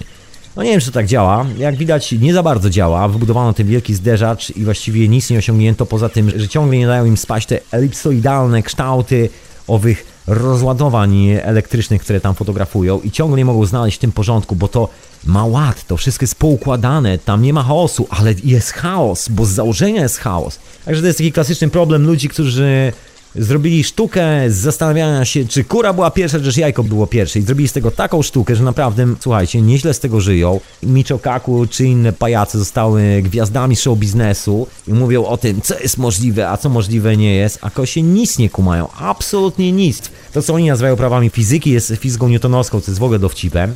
Także no wygląda to dosyć kuriozalnie, karykaturalnie bym powiedział, no ale to jest obraz współczesnej nauki, że to jedna wielka karykatura czegoś, co dawniej było rzeczywistą wiedzą. Teraz to już jest tylko taka zabawa, wyścig po granty, strategie w otrzymywaniu przywilejów, dyplomów i ustawianiu się na odpowiedniej pozycji społecznej. No nie mam szacunku do tego absolutnie jakoś tak zupełnie, zupełnie ten problem, czy kura, czy jajko nie dotyczy.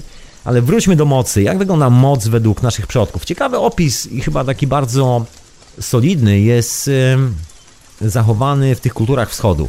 A mianowicie chodzi o symbol Ing i Yang. Oczywiście te symbole są różne, one się powielają, to nie jest tylko symbol Ing Yang, ale od niego zacznijmy, bo on jest chyba myślę znany przez każdego z nas i doskonale rozpoznawalny. Jest to symbol, w którym ta ciemna część zajmuje dokładnie taką samą pozycję jak ta jasna część i w każdym kawałku ciemnej części jest kawałek jasny i w każdym kawałku jasny jest kawałek ciemnej. Doskonale myślę znam ten symbol.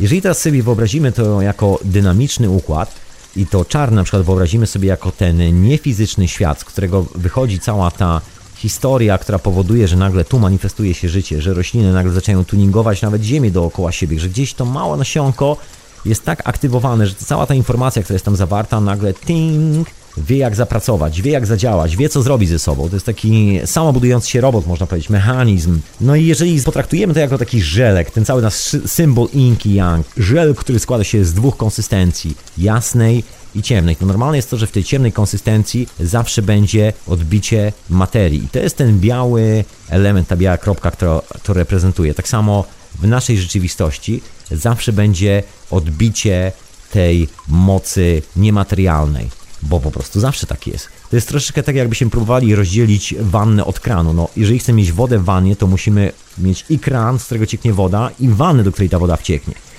No i w naszym przypadku tym kranikiem, w którym wcieka ta moc, jest owa czarna kropka na tym białym polu w symbolu Inki Jak. To tam wchodzi ta niematerialna, niefizyczna energia, która kształtuje wszystko, co tutaj jest. I jajko, i kurę. Dosłownie. A z drugiej strony mamy tą ciemną energię, My to tak nazywamy czasami ciemna energia, ale to jest, y, albo mówimy, że to jest negatywne, albo coś takiego, mamy taki dualistyczny, zachwiany obraz rzeczywistości. Rzeczywistości, takiej prawdziwej rzeczywistości, tak naprawdę, prawdę, prawdę, ja wam to z ręką na sercu mówię. Chodzi o to, że to jest reprezentacja tych mocy niematerialnych, że jedno się manifestuje, a drugie jest siłą, która powoduje tą całą manifestację. I do tego się to sprowadza, czyli taki dosyć prosty układ.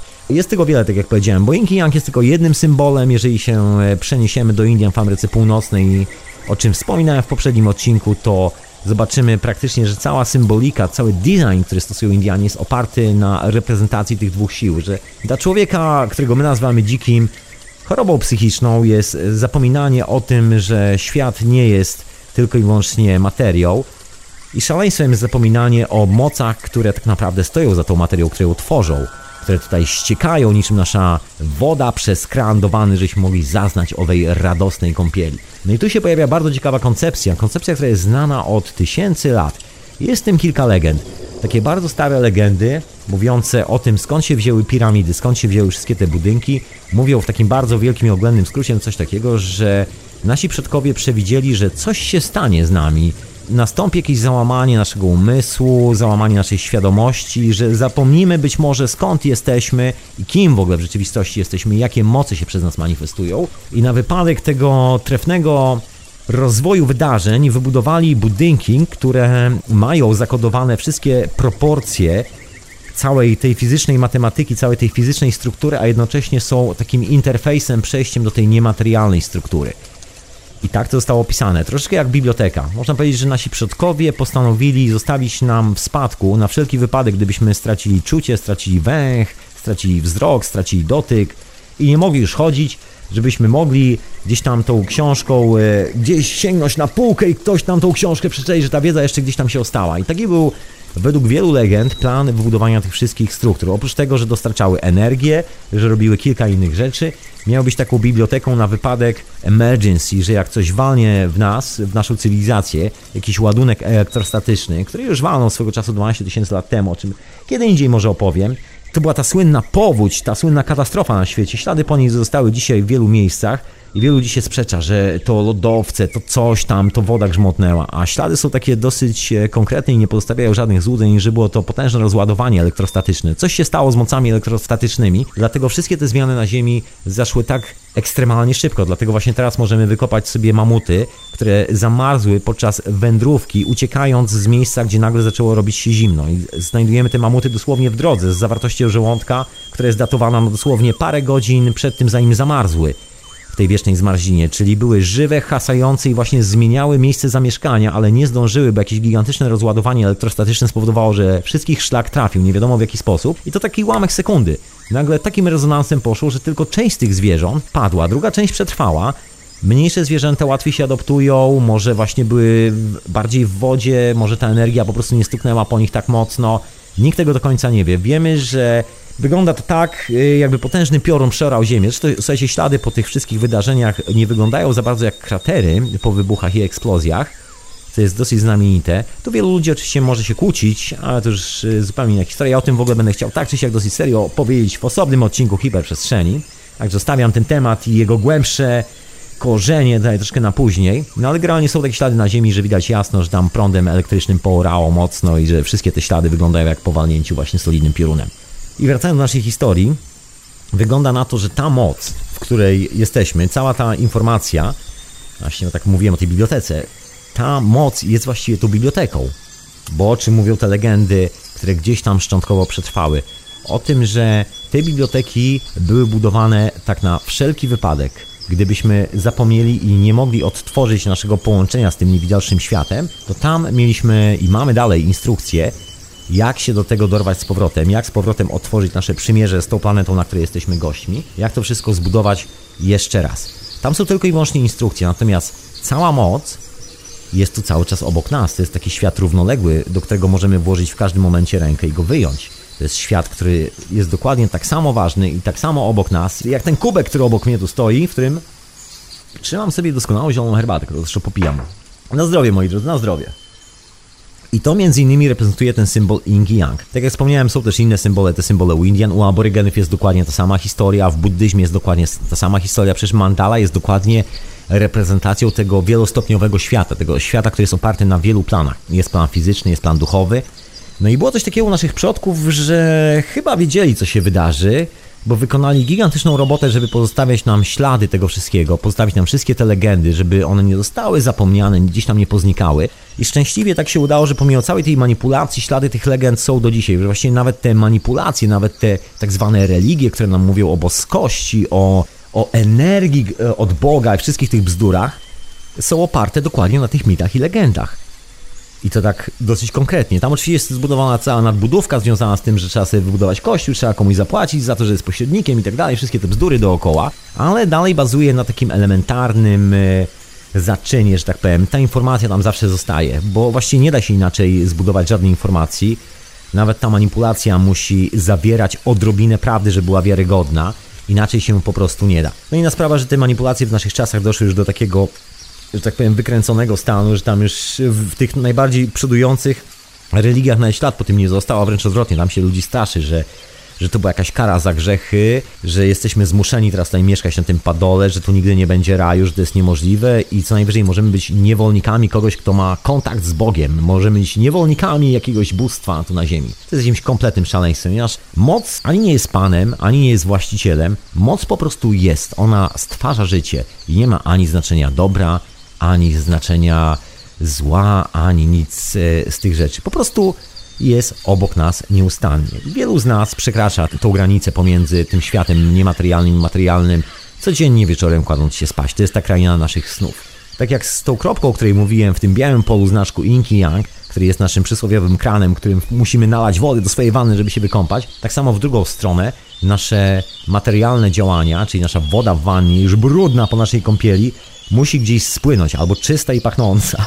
Także musimy mieć jeszcze dziurę w tej wannie, musimy wyciągnąć ten korek. I wejście do tego wymiaru, tego obok, który tutaj sobie mieszka cały czas, jest jak wyciągnięcie tego korka z wanny. Ta woda gdzieś się przelewa, ta woda nie zostaje w wannie, to wszystko jest ciągle w ruchu. Dlatego też Inki Yang reprezentuje dynamikę i wszystkie te oryginalne opisy Inki Yang jasno i wyraźnie mówią, że jest to reprezentacja dynamiki życia. To nie jest kwestia żadnej harmonii, żadnego balansu, to takie nadbudowane znaczenia, nadbudowane przez ludzi, którzy mieli problem z poczuciem bezpieczeństwa i nieustannie we wszystkim cokolwiek widzieli dookoła siebie, musieli znajdować potwierdzenie swojej iluzji. I tak oto powstały wszystkie te szalone mity o balansach, o harmonii. Jasne, to jest istotna rzecz, bo zawsze jest harmonia pomiędzy światami, musi być, inaczej któryś z tych światów zaczyna cierpieć, a właściwie nie tyle zaczyna cierpieć, ile moc przestaje tam przybywać, a jak moc przestaje przybywać, no to przestają się pojawiać rośliny na przykład, to przestajemy mieć kontakt z tą mocą, przede wszystkim my indywidualnie, w naszych snach, przez co zaczynamy podążać tropem naszych wspomnień, zaczynamy podążać tropem e,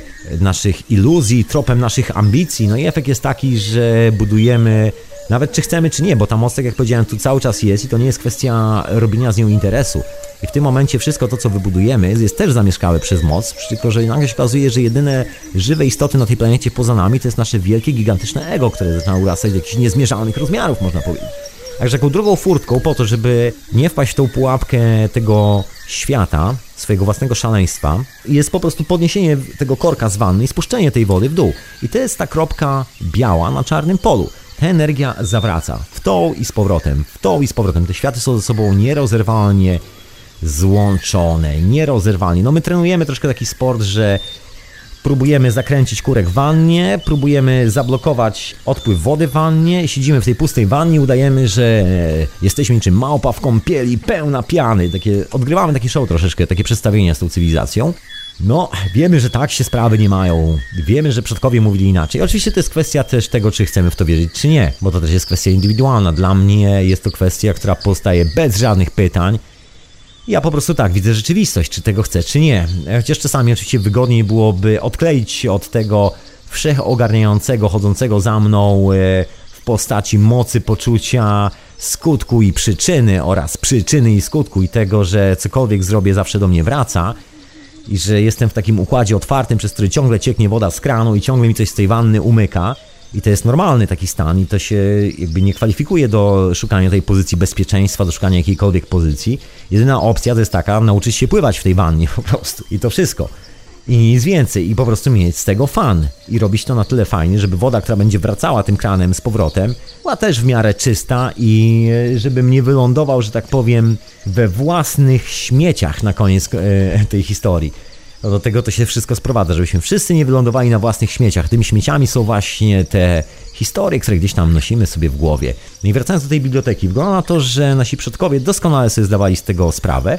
No i wszystkie te oryginalne mity, począwszy od aborygenów, a kończąc na Indianach Hopi, tych oryginalnych przepowiedniach, które są tam od tysięcy lat, mówią cały czas dokładnie o tym samym, że zostawiono nam coś w rodzaju takiej biblioteki na wypadek właśnie, gdyby szlak nas trafił, gdyby ten prąd elektryczny z kosmosu nie dotarł tutaj tak jak należy i coś nas pokarało na tyle, że zgłupieliśmy i zaczęliśmy traktować ego jako część własnej osobowości, no to jest taki wytrych do tego wszystkiego. Jest biblioteka, z której możemy skorzystać. Okazało się, że to niewiele pomogło, bo na bibliotece łapę położyli ci, którzy byli bardziej zdesperowani tym swoim strachem i byli na tyle zdesperowani, żeby zacząć strzelać do innych ludzi. Dlatego wszystkie te znamienite biblioteki, gdzie teoretycznie moglibyśmy znaleźć masę opowieści na ten temat i właściwie nie trzeba było wyważać drzwi do lasu jeszcze raz i odkrywać wszystkiego na nowo, bo to wszystko już było nie raz, nie dwa, nie trzy przed nami, ale wszystkie te biblioteki są zamknięte i strzegą ich strażnicy z dużymi karabinami, które są załadowane amunicją, która ma takie ołowiane kulki na samym czubku. Także nie warto ryzykować tego, że, że chcielibyśmy przytulić jakąś wiedzę, bo nasza chęć do wiedzy może zostać szybko ostudzona i do tak dosyć konkretnie ostudzona, że wylądujemy dwie stopy pod ziemią z kawałkiem ołowiu gdzieś w czaszce. Tak się może zdarzyć, bo wezmą nas za złodzieja, cokolwiek. No tak wiedza skończyła w dzisiejszych czasach. Te wszystkie książki, te wszystkie informacje zostały ogrodzone i odizolowane od tak zwanego przeciętnego zjadacza chleba. Słuchajcie, myślę, że doskonały przykład mam tu w okolicy, chociażby Stonehenge. Proszę sobie podejść pod Stonehenge. Nie da się, jest ogrodzone i nie można dojść. Nawet do kamieni. Nie można ich dotknąć, nie można nic zrobić. Można tylko sobie stać i popatrzeć, ale dopiero wtedy, jak się zapłaci za to bilet. I do tego się sprowadziła cała ta biblioteka, że właściwie jest używana tylko po to, żeby nas utrzymywać w tej iluzji tego materialnego świata, że właściwie wszystkie te budynki starożytni wbudowali po to, że miał mógł tutaj postawić kasę i teraz cię kasować za to, że ty chcesz sobie poglądać te stare kamienie. Tam, tak to wygląda w praktyce. I nie ma z tego żadnego pożytku ani nic. Część z tych urządzeń, część z tej informacji, która gdzieś tam na świecie jeszcze została zakopana w ziemi, jeszcze nie odgrzebana, myślę, że doskonale działa i spełnia swoją rolę. I to bez dwóch zdań, absolutnie. Takie mam podejrzenie. No nie wiem, co wy na to, ale tak jakoś mi się widzi. I to jest taka nasza historia związana z tą biblioteką. Taka, że jak stracimy kontakt, to zawsze będziemy mieli skąd otworzyć. Zawsze chociażby ten jeden ostatni tribe dzikich Indian, którzy żyją gdzieś w Amazonii albo nie wiadomo gdzie na końcu świata, oni mają ten fraktalny kawałek wiedzy. Nie kwantowy, ale fraktalny. Oni wiedzą, że drugi świat nie jest żadnym chaosem, który się nie wiadomo gdzie pojawi, jak ta znikająca cząsteczka, która gdzieś nie wiadomo gdzie się pojawi. Fizycy się zastanawiają, gdzie ona się pojawi, gdzie, gdzie, bo potrzebują konkretne współrzędne, muszą nadać jej sens, kierunek i istotę działania. Ja nie wiedzę, że ta cząsteczka się pojawia dokładnie w tym miejscu, w którym jest zamanifestowana w świecie duchowym. I to jest jak odbicie lustrzane. Przypomina to bajkę o Alicji w Krainie Czarów. Dokładnie ta sama historia że wszystkie te rzeczy, które są w tamtym świecie, odbijają się w naszym i tworzą materię. Jeżeli jeszcze jest na to przestrzeń, jeżeli puścimy tam my swoje, że tak powiem, e, zasoby, w których będzie mogła zamieszkać moc, no to się na 100% zmaterializuje. Dlatego to są wojny na świecie, bo myślimy o wojnach, myślimy o konfliktach i stąd się to wszystko bierze. Oczywiście nikt nie chce tego potraktować e, w większości serio, bo bo rozrywka jest dla nas, no jak się okazało, bardzo uzależniająca. My jesteśmy bardzo uzależnieni od robienia sobie zabawy z opowiadania sobie złych newsów. Myślę, że doskonale sobie zdajemy z tego sprawę. Otwierając gazetę każdego dnia, także nie będę was tu męczył o tym, co tam można znaleźć w tej gazecie. Ja staram się nie otwierać żadnych gazet. Większość newsów mi tu podpowiada często albo książę Edward, albo Pichont, albo ktoś tam inny. Tak jak to, że samolot spalował, albo coś takiego. Ja po prostu jestem tak dosyć ortodoksyjnie trochę. Trzymam się świadomie z dala newsów. Czasami tam coś przeglądnę, ale prawda jest taka, że naprawdę niewiele. Anyway, co z tą biblioteką, moi drodzy, bo to jest intrygująca sprawa. To ja może zrobię tak, może przerwa na muzyczkę, moi drodzy, i po muzyce opowiem wam, co z tą biblioteką i z tym drugim światem. To jest tak intrygująca sprawa i jest tak mocno opisana w tych starożytnych pismach i tak często się pojawia w opowieściach szamanów, tak często się pojawia w tych najstarszych legendach, które gdzieś tam zostały przy tych ludziach, którzy do tej pory żywią się fokami i nie chcą używać skuterów napędzanych benzyną elektryczną. Bardzo ciekawe rzeczy tam zostały. To co? Posłuchajmy jakiejś muzyczki, a ja wracam po muzyce, a wysłuchać oczywiście hiperprzestrzeni w radiu na fali. Ja na imię Tomek, audycja jest też retransmitowana w Radiu Paranormalium, także pozdrawiam wszemi wobec i słuchaczy Radia Fali, Radia Paranormalium i Ciebie słuchaczu, który słuchasz tego offline i Ciebie słuchaczko kochana też. To co, muzyczka.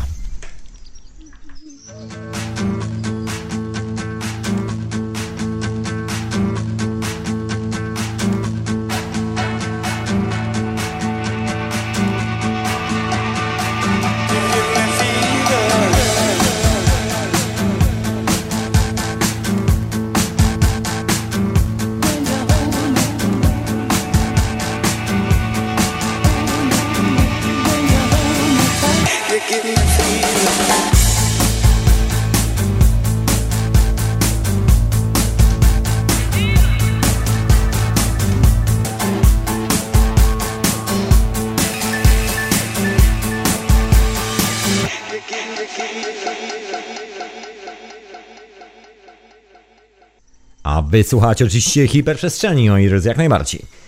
A ja zmierzam powoli do końca tej całej dzisiejszej e, opowieści, może właściwie nie tyle opowieści, ile wywodów. Wiem, co z tym drugim wymiarem? To jest ciekawa rzecz, oprócz e, tego opisu, że zostawiono nam bibliotekę, to jest bardzo jasny i wyraźny opis tego, że tą bibliotekę zostawiono nam z jednego głównego powodu. Na wypadek, gdybyśmy stracili kontakt z naszą bazą. Jak to w cudzysłowie nazywali drzewie pradawni nasi przodkowie, czyli tą prawdziwą biblioteką, która jest w tym drugim wymiarze. Okazuje się, że ten cały drugi wymiar, który jest równolegle w stosunku do naszego wymiaru materialnego, tego, z którego się bierze i kura, i jajko, to wszystko, co się manifestuje w wodzie, manifestuje się jako rośliny itd., tak itd., tak to jest właśnie tą rzeczywistą biblioteką. Ten pomysł y, trafił y, swego czasu na bardzo podatny grunt i wiele osób zaczęło na tym robić karierę, opowiadając o tym, że jest to jakieś ich rewelacyjne, nowoczesne odkrycie i jeszcze kazali sobie za to słono płacić, twierdząc, że ma jakiś niesamowity wgląd w przyszłość planety, przeszłość planety i że to oni są tymi, przez których manifestuje się moc i cała wiedza. To jest taka ściema troszeczkę, bo mówiąc szczerze, to taka dosyć oczywista informacja. Wielu ludzi, praktycznie chyba każdy z regularnych użytkowników substancji psychoaktywnych doskonale zdaje sobie, szczególnie jeżeli chodzi o aspekty terapeutyczne i nie tylko, zdaje sobie doskonale sprawę i jest to dla niego coś bardzo oczywistego, że ten drugi wymiar jest po prostu sam w sobie biblioteką. To jest ten słynny kamień filozoficzny filozofii. To jest ta transmutacja, to jest ten moment przejścia. Tam jest ta energia, ta moc, która tak naprawdę jest cały czas tu obecna, ta moc, która utrzymuje to życie na chodzie. I ten drugi wymiar jest po prostu w całości biblioteką, moi drodzy. I to zmienia bardzo wiele spraw, bo to zmienia i sposób patrzenia na rzeczywistość, i to kim jesteśmy, i to czym są przedmioty dookoła nas. Chociażby taka prosta historia związana z tym, że mamy taki syndrom fetyszyzacji wszystkiego w tej naszej cywilizacji, że sobie wymyślamy na przykład święte obrazy, które będą odstraszały złe moce, że wymyślamy sobie talizmany i tak tak. Oryginalne znaczenie tych rzeczy jest zupełnie inne. I jeszcze zostało do tej pory, także można sobie pojechać gdzieś w burz, w dżunglę i sobie popytać ludzi, co tak naprawdę to oznacza, zamiast sobie wymyślać do tego wszystkie te urojone znaczenia. No więc amulety przypominają o mocy intencji, bo właściwie jedyne co działa w tym drugim świecie to jest tak zwana czysta intencja. To są wszystkie te legendy o przejściu do innego świata. Jest taka piękna, egipska, stara legenda, jeszcze pochodząca z pierwszego królestwa, o którym praktycznie nic nie wiemy, poza tym, że zostały niesamowite budowle. To właśnie wtedy tworzono te gigantyczne biblioteki, które później spłonęły między innymi w Aleksandrii. Tam jest takie zdanie, i porzuć swoją nadzieję, kiedy tu wejdziesz. Jest to zdanie niedołujące, chociaż w dzisiejszych warunkach to brzmi jak dołująco, porzuć swoją nadzieję, ale czymże jest życie bez nadziei? A to jest życie po prostu bez e, żadnych oczekiwań, bo to oznacza w oryginale porzuć wszystkie swoje iluzje. Jedyne co ci zostaje to twoja szczera, prawdziwa intencja. Kiedy wchodzisz do krainy Horusa, Ozyrysa i wszystkich pozostałych bóstw, jedyne co możesz ze sobą zabrać to swoją intencję. Jeżeli jest ona czysta, świeża, prawdziwa, pełna bezinteresownej miłości, my byśmy to nazwali człowieczeństwa, czy właściwie bycia żywą, zdrową, emocjonalnie, z empatią i miłością dla ludzi i wszystkich istot żywych istotą, no to to jest właśnie ta pozytywna intencja. Trzeba mieć niezakłóconą intencję. Moment, kiedy nasza intencja zostaje zakłócona, to zawsze jest ten opis, że w tym momencie na delikwenta, który podróżuje po tamtych wymiarach, po drugiej stronie Hadesu, Rzucają się na niego demony i wpieprzają go żywcem. Jest tam opis, jak krokodyl zjada żywcem człowieka, który waży troszeczkę inaczej niż to złoto na drugiej szalce wagi. No stąd się wzięło te wszystkie 10 przykazań przecież właśnie z owych egipskich legend. Tylko, że tam jest troszkę lepiej opisane i nie jest zmanipulowany aż tak mocno. Tam jest dosyć jasny i wyraźny opis, że porzuć swoją nadzieję człowieku, kiedy wstępujesz w te wrota. Jedyne co ci zostaje to intencje. Albo masz szczerą intencję i nie musisz się o nic martwić, Albo chcesz próbować sprzedawać tu swoje iluzje, robić interes z nami, z mocami, które są potężne, są o wiele potężniejsze niż jakakolwiek materia, która tu występuje. I zostaniecie zmieleni na miał, na pył, który zostanie rozrzucony w cztery strony świata. I dokładnie o tej samej historii mówią Indianie, którzy używają peyote, dokładnie o tej samej historii mówią Indianie, którzy używają innych substancji i też inne trajby. To jest dokładnie ta historia, że ta biblioteka jest żywym organizmem i jakakolwiek próba robienia interesów z tą biblioteką jest skazana na zagładę. I to nie zagłady biblioteki, tylko naszą zagładę, tak zwanych potencjalnych biznesmenów, którzy przychodzą z teczką, aktówką, pieniędzmi i chcą coś od tej biblioteki, zrobić jakiś tu interesik, tu wyciągnę, tam coś, tam nie, tak się nie da. To jest cała biblioteka, dostępna dla każdego, wszystkie informacje całego świata. Jeżeli ktoś tam szuka, ma szczere intencje, wie jak się tam poruszać, to na pewno ją znajdzie. Jest na to masa przykładów, chociażby wszyscy słynni naukowcy i odkrywcy związani chociażby z urządzeniami takimi jak te, które produkują prąd, a mówię to o Nikoli Tesli. Przecież całe podstawy nauki generalnie bazują na tym. O tym się teraz nie mówi, bo troszkę nie brzmi to tak idealnie, doskonale. Tam nie ma dyplomów, nie ma autorytetów, nie ma pomników. Są ludzie, którzy mieli wizję i to jakoś tak się słabo skleja z takim pomysłem, który jest tam teraz sprzedawany jako opis całego świata. Ale wracając do tej biblioteki, jeżeli spojrzymy na roślinę, no to mamy nasionko, tudzież spojrzymy na samych, to mamy kawałek kodu DNA ta informacja, która jest tam zawarta, to jest tylko część tego wszystkiego. To jest tylko informacja dotycząca jakichś takich podstawowych, elementarnych spraw, która musi zostać aktywowana przez moc, bo reszta informacji, która to uzupełnia, jest mocy. I to jest taki nieustanny problem tych właśnie szalonych fizyków, szalonych naukowców, którzy ciągle szukają tej cząsteczki, która daje im odpowiedź na to pytanie, skąd się bierze świat. A świat się znikąd nie bierze, świat po prostu tu jest. Ta moc tu cały czas jest z nami. Tylko czy chcemy ją zobaczyć, czy też nie chcemy jej zobaczyć? Czy też chcemy nosić amulety, wierząc, że przyniosą nam szczęście? Czy też yy, używamy amuletów oryginalnie tylko po to, żeby pamiętać o naszej szczerej, niepodważonej żadną chciwością, żadnym cwaniactwem, żadnym dealem i interesem intencji? Bo oryginalnie amulety służą tylko i wyłącznie po to, żeby ta moc, która nam się zamanifestowała, zderzenie, z którą przeżyliśmy, bo mieliśmy czyste intencje, i wróciliśmy cało i zdrowi od tej pory moc jest już naszym opiekunem, to te amulety mają nam przypominać o naszym przymierzu z mocą, kiedy przypadkiem okazałoby się, że materia się zbyt mocno manifestuje, to mamy kawałek tej materii, która też się zamanifestowała, ale zamanifestowała się bezpośrednio z udziałem mocy. Także kamień przeciwko kamieniowi, nożyce przeciwko nożycom, a kartka przeciwko kartce. I na tym polega siła amuletu. Przynajmniej tak mówią e, wszyscy starożytni, tak mówią ludzie, którzy się na tym znają. Ja powiem wam szczerze, mam dokładnie takie same refleksje i wszystko sprowadza mnie dokładnie na tą samą drogę. Jedyne co mogę zrobić to nauczyć się poprawnie wykonywać swój podpis swoją drugą ręką i podpisać się pod tym obiema rękami naraz. Mogę jeszcze potrenować nogami, podpisać się nogami pod tym wszystkim. Także wygląda na to, że ta druga część rzeczywistości, którą my czasami ignorujemy, czasami nie, nazywamy to czasami tak koślawo energią, próbujemy to znaleźć jako nie wiadomo co, ta moc i ta cała kraina mocy, która jest obok nas, to skąd przychodzą duchy, tam gdzie w ogóle mieszkają duchy, kraina, przez którą przechodzimy, żeby polecieć dalej, ta kraina, która jest elementem, esencją tego wszystkiego, to stamtąd pochodzi i kura i jajko, z tamtej biblioteki się wszystko bierze, stamtąd jest kamień filozoficzny, jeżeli tego nie złapiemy, no to nie mamy, nie mamy żadnej informacji, tak naprawdę ciągle bujamy się od jednego wspomnienia do drugiego i tych wspomnień przybywa, to jego rośnie, to jego rośnie, i być może niedługo będzie tak, bo już się pojawi jakiś bardzo dziwny sygnał elektryczny, właściwie impuls elektryczny w częstotliwościach rezonansowych Schumana.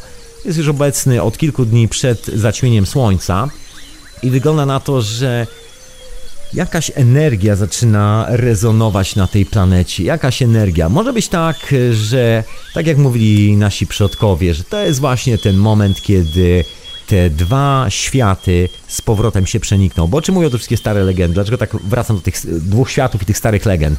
No tam jest bardzo wyraźny opis tego, że nadejdzie dzień, kiedy niezależnie od tego, czy chcemy, czy nie, te dwa światy się z powrotem przenikną, że to jest taki cykl, że przechodzimy przez siebie nawzajem. Następuje takie rozdzielenie, ponowne połączenie. I wszystko wygląda na to, że dokładnie wszystkie te budynki, opowieści, nasi przodkowie, owidzicy ludzie, jakich nazywamy, mówią cały czas i opowiadają cały czas tą samą historię, w którą my mamy problem, żeby uwierzyć, bo jesteśmy strasznie zajęci sprawdzaniem w gazecie, która ze znanych, e, popularnych aktorek przypadkowo zapomniała majtek i fotograf zrobił jej zdjęcie, albo jaki polityk się komu odgraża i dlaczego będzie wojna oraz jaka jest strategia finansowa ministra finansów. I tak mieszkamy w takim połamanym świecie, mieszkamy w takim kanciastym świecie, oddzielonym kompletnie od tego drugiego wymiaru, zakochani w swoich własnych wspomnieniach, próbujący budować na nich kolejne kapliczki, kolejne monumentalne dzieła, które będą nam przypominały o tym, że jednak wszystko jest bezpiecznie, że mamy poczucie bezpieczeństwa. A moc stoi obok i nabiera mocy. Bo kiedy nie może sobie ścieknąć tak normalnie do nas, to jest taka sama sytuacja jak z tym wodospadem. Jak zablokowaliśmy wszystkie te wodospady, dorzuciliśmy jeszcze kamyków, to woda się bardzo mocno spiętrzyła. I czy chcemy, czy nie, ta woda tak czy siak znajdzie swoje własne ujście. Nie wiem, co nas czeka. Jeżeli spojrzeć na to z perspektywy naszych przodków, to czeka nas bardzo ciekawa historia. No i wygląda na to, że te światy zaczynają się powoli przenikać. I to tak dosyć mocno, moi drodzy, na niebie i ziemi. Także zobaczymy, z tą mocą. Zobaczymy, jak ona zadziała na tą cywilizację. No na mnie działa dosyć mocno. To mam duży respekt do tej mocy i czuję się tą mocą. Mam nadzieję, że czuję się tą mocą razem ze mną. I na tym zakończę swoje dzisiejsze dywagacje, swoje dzisiejsze refleksje po ostatnich podróżach, gdzie wywiało mnie do krainy mocy i skonfrontowałem się z nią w oko w oko i było niesamowicie. I to jest ta moc, która stwarza życie i robi to wszystko dookoła nas. Fenomen. Dzięki kochani za słuchanie, pozdrawiam Was serdecznie. Przypominam, żebyście jeszcze wpadli do archiwum Radio na Fali, że Hiperprzestrzeń jest jedyną audycją, którą tu prowadzę. Oczywiście jest jeszcze synteza, ale oprócz mnie jest tu także książę Edward z etykietą zastępczą, Pichontarium, czyli Pichon ze swoimi szalonymi filmowymi projektami, Grzegorz Czasem Snu, który jest fundatorem prezentu dla mecenasów, moi drodzy. W tym miesiącu kolejny prezent, a ja w ogóle pozdrawiam wszystkich mecenasów, w kochani.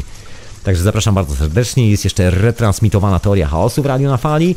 Także zapraszam, wpadajcie do archiwum. Wszystkie te rzeczy, o których mówię tam sobie spokojnie znajdziecie, jak będziecie się nudzili i zastanawiali, co zrobić z tą mocą, to może fajnie będzie wpaść do archiwum Radio na Fali i sobie posłuchać czegoś, tak po drodze. Łapania kontaktu z naszą prawdziwą mocą, z esencją, z miejscem skąd wszyscy przychodzimy i do którego wszyscy odchodzimy po wycieczce w tym materialnym świecie. To tyle na dzisiaj, moi drodzy. Także dziękuję jeszcze raz wielce za słuchanie. Pozdrawiam Was wszystkich bardzo serdecznie, szczególnie tych słuchających offline. Także pozdrawiam Was, kochani, gdziekolwiek byście nie byli. Trzymajcie się, a ja zapraszam na kolejną hiperprzestrzeń w Radiu na Fali. A oprócz tego zapraszam na wieczorową porę, która dokładnie za parę chwil też w Radiu na Fali. A tymczasem bywajcie w zdrowiu i do usłyszenia następnym razem. Peace and love.